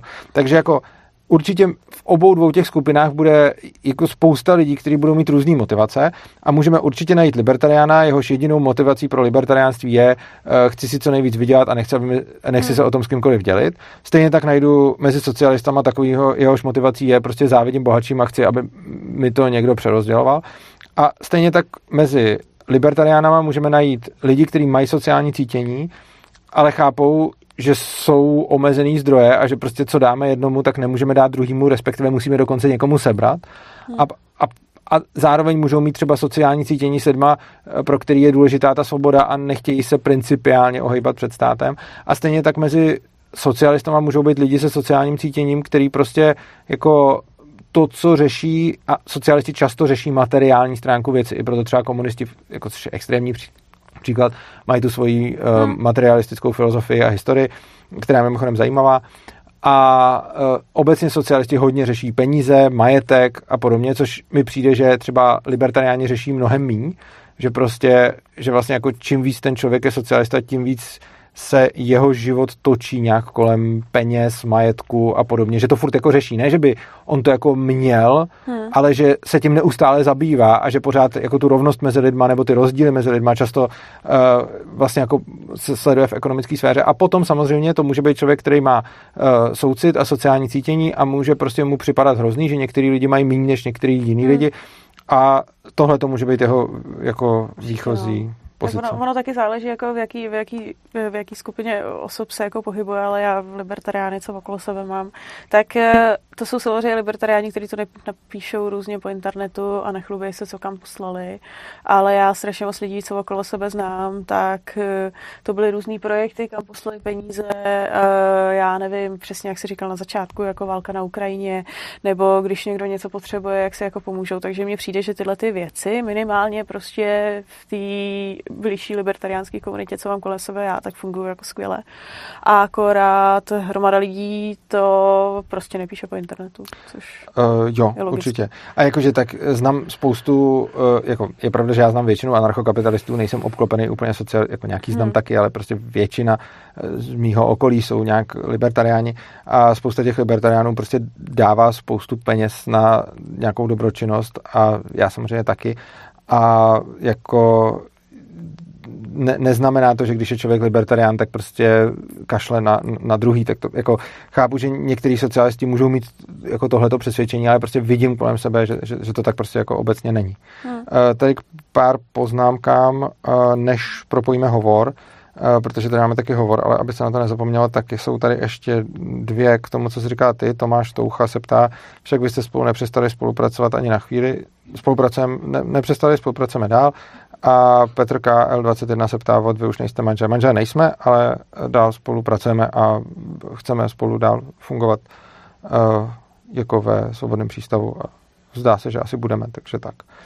Uh, jo, a ještě než přepojíme hovor, tak Anna Rose píše, to je ta autorka ze Stok, jejichž články doporučuju, píše, obecně mi přijde, že ankapáci bývají často hodně analytičtí a moc nechápou cizí emoce. Uh, jo, je to hmm. Taky samozřejmě pravda. No, to jo, do jisté míry je to pravda. Na druhou stranu mně přijde, že ona je to možná i trošku z povahy Byť třeba zrovna diskuzí. Anna Rose je anarchokapitalistka, přijde mi, že okay. chápe cizí Ale emoce. ona je taky možná je to, to, trošku se i zdá z těch diskuzí, protože mně obecně přijde, že on jako anarchokapitalismus sám o sobě je dost jako analytický. A když se člověk o něm baví, tak hodně jako sklouzává do těch analytických věcí a už tam není prostor pro takové ty jako sociální věci a ty emoce, jako když se člověk baví, já nevím, o tom, co dělal s kamarádama a co jako někde zažil. Takže možná, možná je to i tak, že obecně v diskuze o anarchokapitalismu vždycky musí být trošičku analytický, no. Um, dobrá. Uh, tak ještě než propojíme hovor, tak tady mám na tebe ještě další otázku. Ty jsi začala tady, uh, vyta- já jsem si říkal, že budeme ignorovat uh, dotazy na soukromí, a když už jste to tady rozjela, uh, tak Klaus Schwab se ptá, zajímalo by mě, co se stalo. Urza to posral? Urza se vysral. ne. Mm-hmm, ne. Uh, tak jo. Ne, to nebudeme říkat. Uh, tak, uh, teď přepojíme hovor. Takže poprosím reži.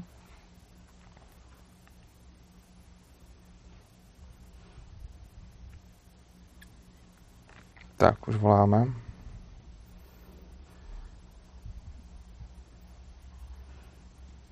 tohle to je signál, takže nám to nezvoní, ale mělo by to zvonit na druhé straně. A, už jsme spojení? Zdravím. Slyšíme se. Hmm, to je zajímavý. Tady jsme napojení. Halo, halo, slyšíme se? A tady si myslím, že bude problém na druhé straně, protože my jsme to před eh, vysíláním testovali. A... A už jeden hovor byl přece. No, hovor byl, ale ten byl přes Skype. Jo, Jo, okay. Tohle je přes signál. Aha. Ale já nevím, uh, jo, tady možná se v těch settings, jaký je tam, jo, počkej, speakers, jo, uh, otevři speakers a jsou tam, jo, ne, jsou tam ty uh, Charge 5, to Hmm, je, je dobře, tam, no, takže, je takže to by mělo jít.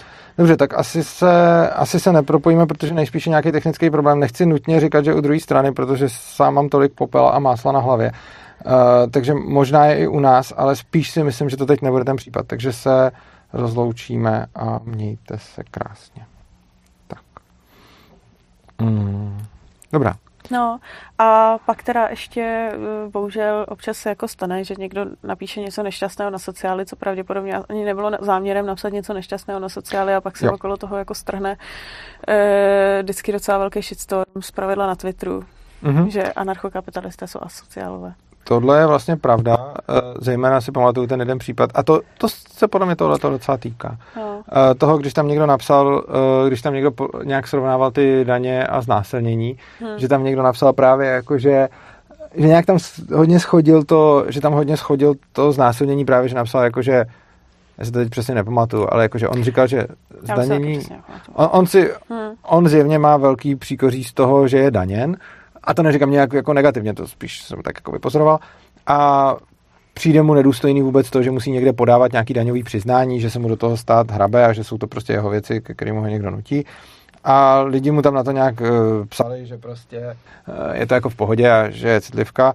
A on tam někde napsal, a, nějak, a on to nějak uh, srovnal, tuším se, s násilněním, že když jako vás někdo znásilní, tak on tam napsal něco jako, tak je to taky jako pět minut blbýho sexu, ale uh, Něco takového to bylo, něco, jako, že, to, že, že to srovnal. A uh, teď jako tohle mě hodně překvapilo v mnoha věc. Jako za prvý z jeho strany mi to přišlo jako dost nešťastný srovnání z toho důvodu, že to přesně může působit na ty znásilněný, že to zlehčuje, ale on tím spíš podle mě chtěl říct, um, že sám vlastně považuje za hodně nedůstojný a že Hmm. na jeho vlastní, eh, že, že na něj hodně dopadá to, eh, že je zdaněný. A co mě tam teda jako brutálně překvapilo, byly ty reakce těch lidí, kdy samozřejmě se tam zase objevila taková ta věc, že kdykoliv se řeší něco takového, tak všichni musí ukázat, že jsou eh, jako morálně na výši, takže základ byl je tam, ho tam prostě pořádně pohejtit a, zejména si nezjistit, jako z jaký pozice to říkal, nebo proč to říkal a podobně, A kdy třeba se tam ozval i Veselovský z DVTV, že bych od novináře čekal, že si zjistí nějaký kontext, než mu napíše, že hovado, který schvaluje znásilnění, což on tam nedělal. On, jako ten člověk rozhodně neschvaloval znásilnění, což se z toho potom udělalo. A ten člověk prostě jako přirovnával jedno násilí k druhému a mě ale přišlo potom hodně zajímavý, jaký nerespekt projevili vlastně potom všichni ty reagující vůči němu, kdy jemu vyčítali, a myslím si, že jako oprávněně, že když takhle srovná zdanění a znásilnění, tak se s tím jako leckrát znásilněná může cítit jako špatně, což s nima souhlasím, ale zároveň to, co oni tam potom dělali jemu, byly přesně to, že se schazovali ten jeho pocit z toho zdanění. Že vlastně to, co se že on udělal něco a to, co pak tam dělali všichni ty lidi, kteří mu nadávali vlastně úplně to samý směrem k němu. Což mi přišlo jako hodně mimo, a, ale vlastně jako myslím si, že, ta jeho, že přesně ta jeho, jako ten jeho výrok je to, čím si potom spousta lidí řekne, že anarchokapitalisti jsou asociálové.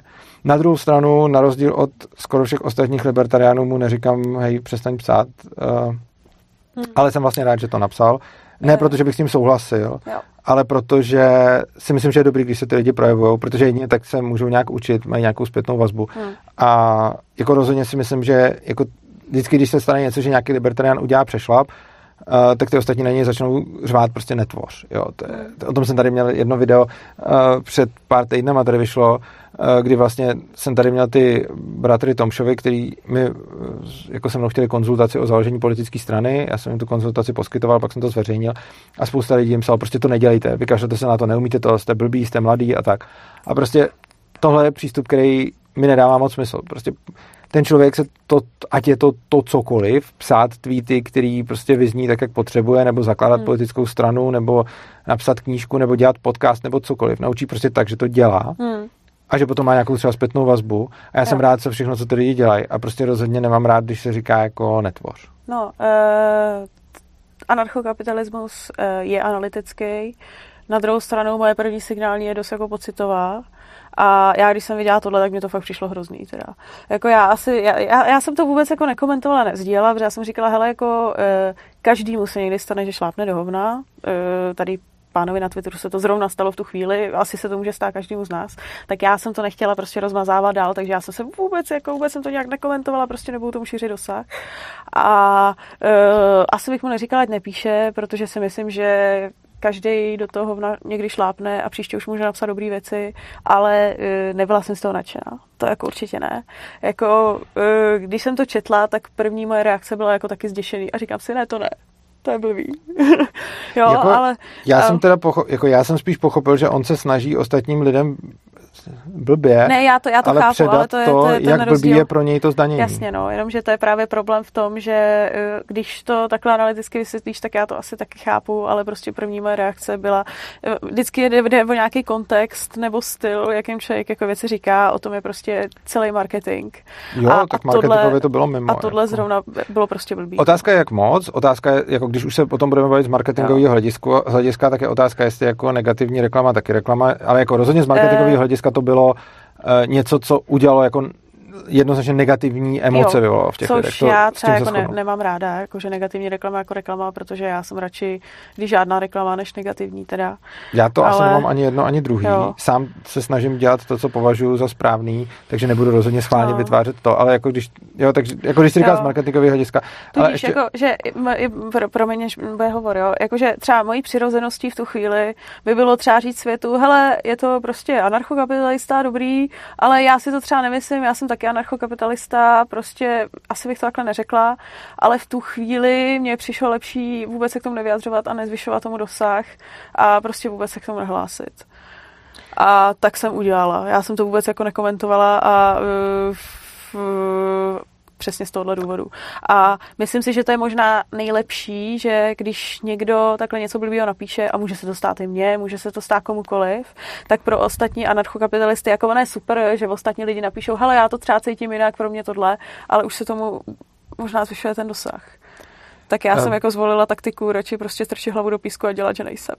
Hele, mě na tom daleko víc než ten samotný, jako to samotné prohlášení uh, mi vlastně přišlo necitlivý, ale asi jsem nějak pochopil, co tím ten člověk se snažil říct hmm. a tak to si právě myslím, že bylo úplně minimum lidí. No, to, co mi ale přijde, to, co mi ale přijde jako, to, co mi přišlo hodně zajímavé, byly ty reakce těch lidí na to. Hmm. Protože ty mi v kone- a je to zase o tom, co nám komu subjektivně vadí, ty mi v konečném důsledku vadili potom ještě daleko víc, protože mě tam trošku vadila taková ta stádovitost, takový to ukázat, že jsem lepší tím, že někoho odsoudím, což tam bylo jako Což extrémně ale jako rozšířený. libertariáni dělají na Twitteru taky, že jo? Já, a to mi taky vadí, já, ne, jako já vůbec neříkám. Uh, sama vidíš, jak jsme měli už kdysi dávno naše rozhovory o tom, kdy mě se nelíbí, jak se tam spolu s nějakýma lidma chováte na Twitteru a že to prostě nemám rád.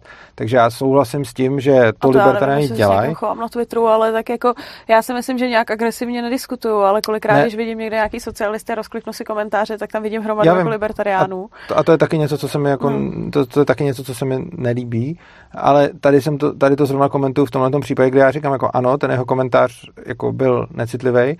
Na druhou stranu to, jak reagovali ty lidi, bylo podle mě hodně mimo a to jako hmm. z mnoha hledisek, kdy vlastně jako jim vadilo, že on jako něco zlehčoval, ale vlastně v těch, eh, v těch odpovědích to, to jako zlehčovali zase jeho.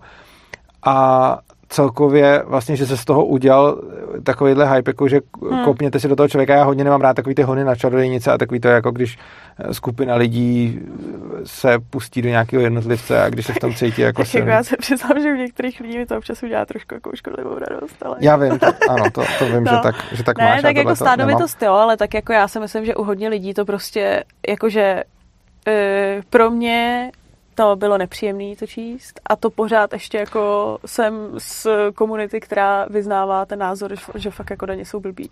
Věřím, že u některých lidí to mohlo vyvolat fakt jako reakci takovou, jako že jste a tudíž to tam šli jako, prostě větmavě do komentářů. Viděl jsem tam několik reakcí a ty mi přišly opravdu jako úplně úsměvný a hlavně to, že ty reakce byly ostatníma lidma jako upvotovaný, že tam, eh, že tam byli lidi, co psali zároveň, že byly to nějaký ženy, které psali, že radši by se nechala znásilnit, než umřela a zároveň mu tam ještě napsali, že nemůže nic říkat o znásilnění, když znásilněn nebyl. A já si říkám, jak může tohle někdo vypustit? Tak jsou to některý blbý ty. A ještě, jak tak to jako... může být jako tak upvoutováno? A vlastně jak to, jo mimochodem jako věta, hmm. uh, jak můžeš říct něco o znásilnění, když jsi nebyl znásilněn, byla tam velice častá. A to je jako, to je úplně ujetý, protože jako když někdo řekne, radši bych umřela, než byla znásilněná, tak kolik lidí na to řekne, seš blbá, protože nemůžeš tohle to říct, protože se ještě neumřela, když žiješ. Já si hlavně nemyslím ani, že to je pravda. Já si myslím, že jako člověk si může vybírat i mezi variantama, z nichž nějakou nezažil, protože prostě jako třeba až jí zažije, tak změní názor, ale prostě jako já si přece můžu vybírat i mezi tím, co jsem nezažil a můžu prohlásit, že je pro mě lepší A než B, i když neznám ani A, ani B, protože o tom mám nějakou představu. Ale prostě jako zase u něj strašně vadilo, že porovnával něco, co nezažil. Přitom jako všichni pořád porovnáváme něco, co jsme nezažili a to je vlastně jako v pohodě. Hmm. Takže no. Dobře. A, jo, tak teď zase tady píšou lidi, že pořád slyší ty výpadky toho zvuku. No, to je divný. Tak. Telefon a. byl, podle mě. Cože? Tam telefon? že byl telefon. Uh, jo, nakonec telefon máme. Jo, máme telefon, takže uh, bych poprosil režii, abychom zavolali. Tak teď je to druhý pokus toho stejného uh, signál callu. Takže doufám, že teď se to stane. Jo, zdravím. A zdravíme, super, jsme propojeni. Jo, tak to jsem rád. Já jsem rád, že to teď funguje. Omlouvám se za to předchozí. A e, já bych navázal na to, co jsi říkal před chviličkou, protože vlastně my teď žijeme v prostředí, který se pořád hrozně rychle mění. Je to taková jako hyper, hypermodernita. Takže ta e, šance, že bychom si jako našetřili na 20 let dopředu, na to stáří, e, je vlastně čím dál tím horší. Um, no, já myslím, že jako v penězích, jako v českých korunách, ve fiat měně, je to v podstatě nemožný, ale je samozřejmě možný se na důchod zajistit jinak, než tak, že budu mít uh, jako v bance na účtu uh, prostě 20 milionů korun. Já můžu jako investovat, můžu kupovat akcie, nemo, nemovitosti, kryptoměny, uh, jako je spousta věcí, nebo můžu mít firmu, uh, prostě je celá spousta věcí, jak se můžu zajistit a samozřejmě, když to celý jako hodím do nějakých státních korun, tak se nezajistím, ale přijde mi, že jako těch způsobů je naopak pořád víc tím, jak, uh, jako tím, jak neustále, jak jste právě mluvil o té moderní době a že se věci mění, tak bych řekl, že máme pořád víc možností a máme víc možností mimo jiné i toho, jak se vlastně zajistit na stáří a na důchod. A přijde mi, že uh, jako když jsme byli 100 let zpátky, tak způsobu, jak se zajistit na důchod, bylo méně než teď. A teď je těch způsobů o něco víc a umím si představit, že čím bude vlastně, jako čím bude větší technologický pokrok, tím víc bude možností, jak se zajišťovat na důchod. Jo, ale je tam taky čím dál tím víc jako rizik v těch investicích, že jo. Čili to jako, já bych věřil tomu, že ta firma by mohla fungovat, samozřejmě to, že člověk má děti, by mohlo fungovat, vlastně ty pasivní eh, možnosti se zajistit jsou čím dál tím na tom hůř, protože ta, to prostředí se prostě strašně rychle mění. Nemovitosti, zlato. No, jakože ty pasivní možnosti jsou tady pořád, jak říká Tereza, a hlavně jako nemyslím si, že jako je, jako samozřejmě ty rizika jsou, ale ty rizika byly vždycky, jo, jako ty rizika byly třeba se změnama těch režimů, to všechno padalo, prostě člověk mohl o cokoliv přijít, jakože ten stát jako vytvářel nějakou iluzi té jistoty, ale ona tam reálně nebyla, takže myslím si, že jako to, jak se, a hlavně jak se mohl člověk zajistit, prostě jaký měl rizika eh, v minulosti, kdy bylo třeba daleko víc válek, daleko víc ozbrojených konfliktů, daleko větší uh, šance toho, že prostě najednou mi někdo něco vypálí, vezme, zabaví, hmm. prostě skonfiskuje. No ale tak jako když se vezmeme ty firmy, které zkrachovaly jenom za poslední tři roky kvůli vlastně dneska, jak se ukazuje, úplně ilegálním jako postupům státu, že jo, tak to je s tím srovnatelný, úplně v pohodě.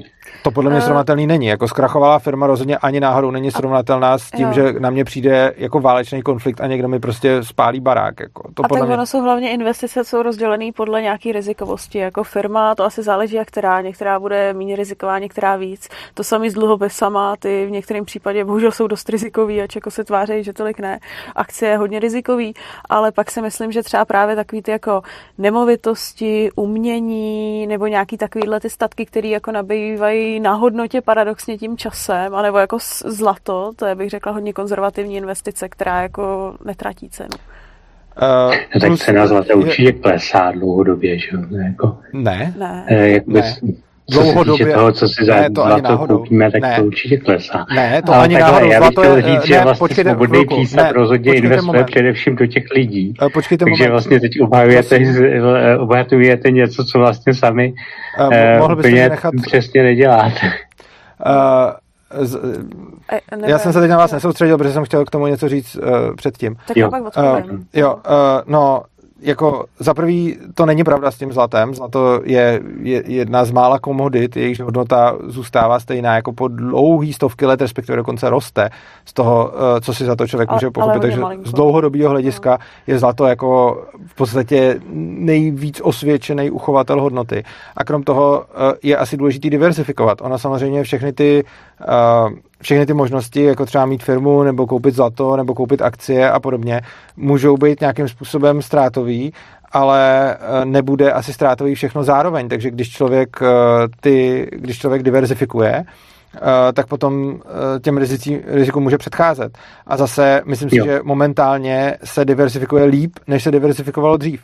Že vlastně dřív ta diversifikace byla problematičtější a že čím máme hmm. víc možností, tím snáze se diversifikuje. No a jo, a já doplním jo. tím, že my jako svobodný přístav investujeme primárně do lidských zdrojů. Já si úplně nejsem jistá, jestli tomu rozumím, nebo to jako jestli je myšlený zrovna jako my dva s Urzou, protože já třeba jako bych řekla, že své úspory diversifikuju dost, přesně v tom, jak říkal Urza, myslím si, že Urza taky.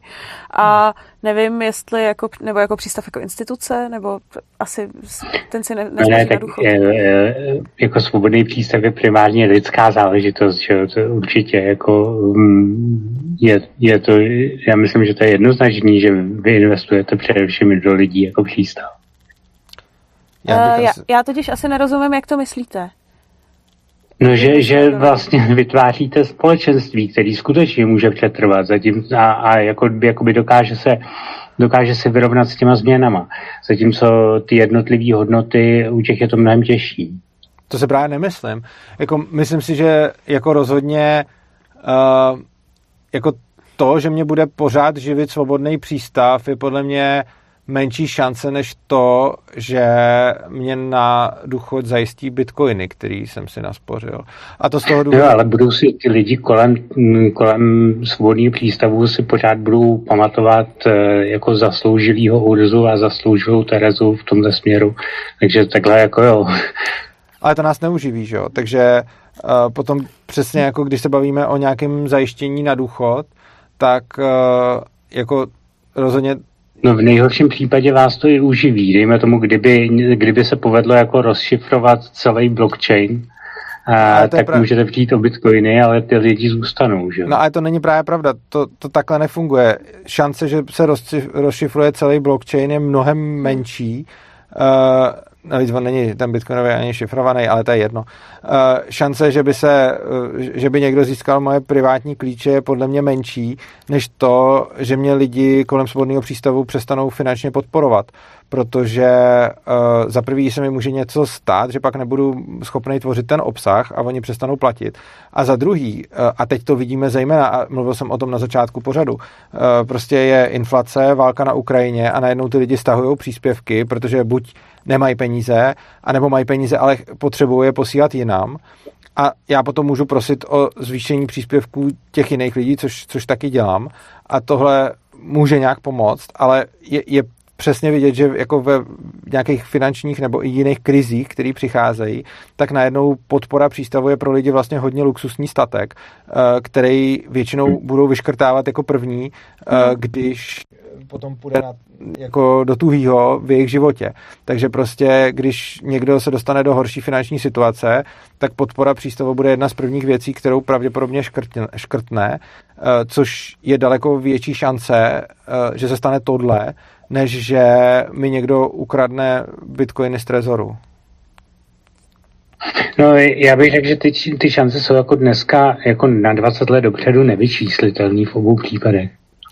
Ale, ale dobře, já bych, ale to ještě, já bych teď, takže... měl dvě, dva další jako uh, obrany to, toho socialismu, a to, že se máme teda prakticky čím dál tím líp eh, vlastně státu navzdory, že jo. Uh-huh. v podstatě přesto, že ten stát jako nás daní a mm, způsobuje inflaci a, vše, a plejtvá hrozně moc zdrojema, tak nakonec vlastně ty vynálezy a ty nový uh, schop, naše schopnosti, kterou, který jako vymýšlí poměrně má skupina lidí, způsobují, že se vlastně máme čím dál tím líp. Uh, myslím si, že se máme čím dál tím líp spíš díky, nebo taky díky tomu, že něco vymýšlí malá skupina lidí, ale pak díky tomu, že obrovská skupina lidí to realizuje. Takže prostě, tak, no. uh, takže ano, jakože máme se čím dál tím líp vlastně v důsledku volného trhu. Což já bych řekla, jo. že ještě jak jsme teda říkali, že navzdory státu se máme čím dál tím líp, tak teďka jako poprvé v této ekonomické krizi se to tam trošičku jako zhouplo, že ta životní úroveň v průměru se lehce jako zhoršila, ale tak na to zase pojde mm-hmm. No ale taky jsme dělali jako fakt šílený skopičiny. To je opravdu, no, co ten, jsme všechno ten, museli udělat ten na to, stát, aby se to trochu zhouplo. Mm. hmm. Dobrá. To jo. No, a třetí věc ta je, že, že vlastně nakonec jako to fyzicky zachraňuje imigraci, že jo, v České republice i jinde. U nás to jsou jako Větnamci a Ukrajinci hmm. a, a jinde samozřejmě jiné skupiny, ale prostě eh, jako to, co eh, reálně potom způsobuje, že tady je jako mm, dodaná pracovní síla, eh, je vlastně imigrace. Že? Ano, Takže určitě. to je další způsob, jak jakoby ten socialismus zachránit. Já si tím nejsem úplně no, jistý, že by to byl tak zásadní vliv. Jo, tak to já si myslím. No, jakože já nevím, do jaký míry zásadní, ale minimálně by mohl být víc zásadní, kdyby jsme tady jako ještě tu migraci ne, ne, ne, neblokovali. To já ti nevím, mně přijde, že migrace sem, dokud sem nemigrovali ty obrovské počty Ukrajinců, takže ta migrace byla jako zanedbatelná. A... No, jak nemůže, nejde říct, že by větnamecká imigrace byla jako ekonomicky zanedbatelná, to v žádném případě přijde, že jo? Mně no, přijde, že jako, jako z hlediska nějaký celkový životní úrovně to udělá prd, prd nic. Ukrajinská migrace tady byla vždycky zásadní, že jo, z hlediska nějakých jako profesí. E, a... ne, já nemám nic proti jo, migraci, ale jo. přijde mi, že jestli to bude Čech, nebo jestli to bude Ukrajinec, nebo jestli to bude Větnamec, tak to bude ve, ve výsledku pro tu ekonomiku praště jako uhoď. A no, to právě není pravda, protože jsme v situaci, kdy máme jako obrovské množství ne, ne, nebo obrovský nedostatek eh, zaměstnanců, který bychom jo. elegantně mohli zaplácnout těma migrantama z Ukrajiny, což by bylo tak jako hezký. Zároveň to tak jako částečně řeší i ten demografický problém, že jo? Protože ty potřebuješ víc a víc lidí, který eh, posílají do toho sociálního systému třeba a do toho zdravotního systému a ty Ukrajinci, kteří sem přijedou, tak jako vlastně akorát jako No tohle posílají. zrovna třeba ne, že jo? Ty Ukrajinci, kteří sem přijedou, budou zrovna v tom věku, eh, který to přesně nepotřebuje. Většina z nich je produktivní. No právě. No, ale, ale jako ten problém není že pracují teď, No, jo, Jo. Ale oni, jako ten problém, jako když ti jsem teď ještě, jako to uh. udělá zrovna opak toho eh, důchodového problému, protože když ti sem teď kon přibyde, jako čím víc lidí teď v produktivním věku, tak tím větší průser budeš mít za 20-30 let, kdy to bude ten největší průser. Uh, teďka si nejsem jistá, jestli jsem to četla, nebo jestli je to můj pocit, ale já si myslím, že Ukrajinci to mají i trošku líp s dětma než my. Pokud jo, pak by to mohlo no. něčemu pomoct. Jo. Ale my, jako jak říkám, myslím si, že pořád uh, to bude jako šíleně málo, protože jako i teď, když je tady Ukrajinců jako půl milionu, tak je to stejně jako 5% populace. A řekl bych, že jako rozhodně obecně migrace a pohyb zboží a osob je ekonomicky jako statisticky prospěšný, ale přijde mi, že zrovna jako v České republice, kde i ta obrovská menšina Ukrajinců má pořád jenom 5%, to není něco, co by ani na jednu, ani na druhou stranu bylo nějaký jako úplně kruciálně zásadní. Jako neříkám, že to je blbý, hmm. jenom si myslím, že to není něco, co by nějak nás zásadně spasilo. Hmm. Ta imigrace se ale zvyšuje, že jo, časem a jako za 20-30 let může pokračovat a může pokračovat i úplně od jinu. Takže e, jakoby řekl bych, že to je ekonomicky čím dál tím zásadnější jako věc.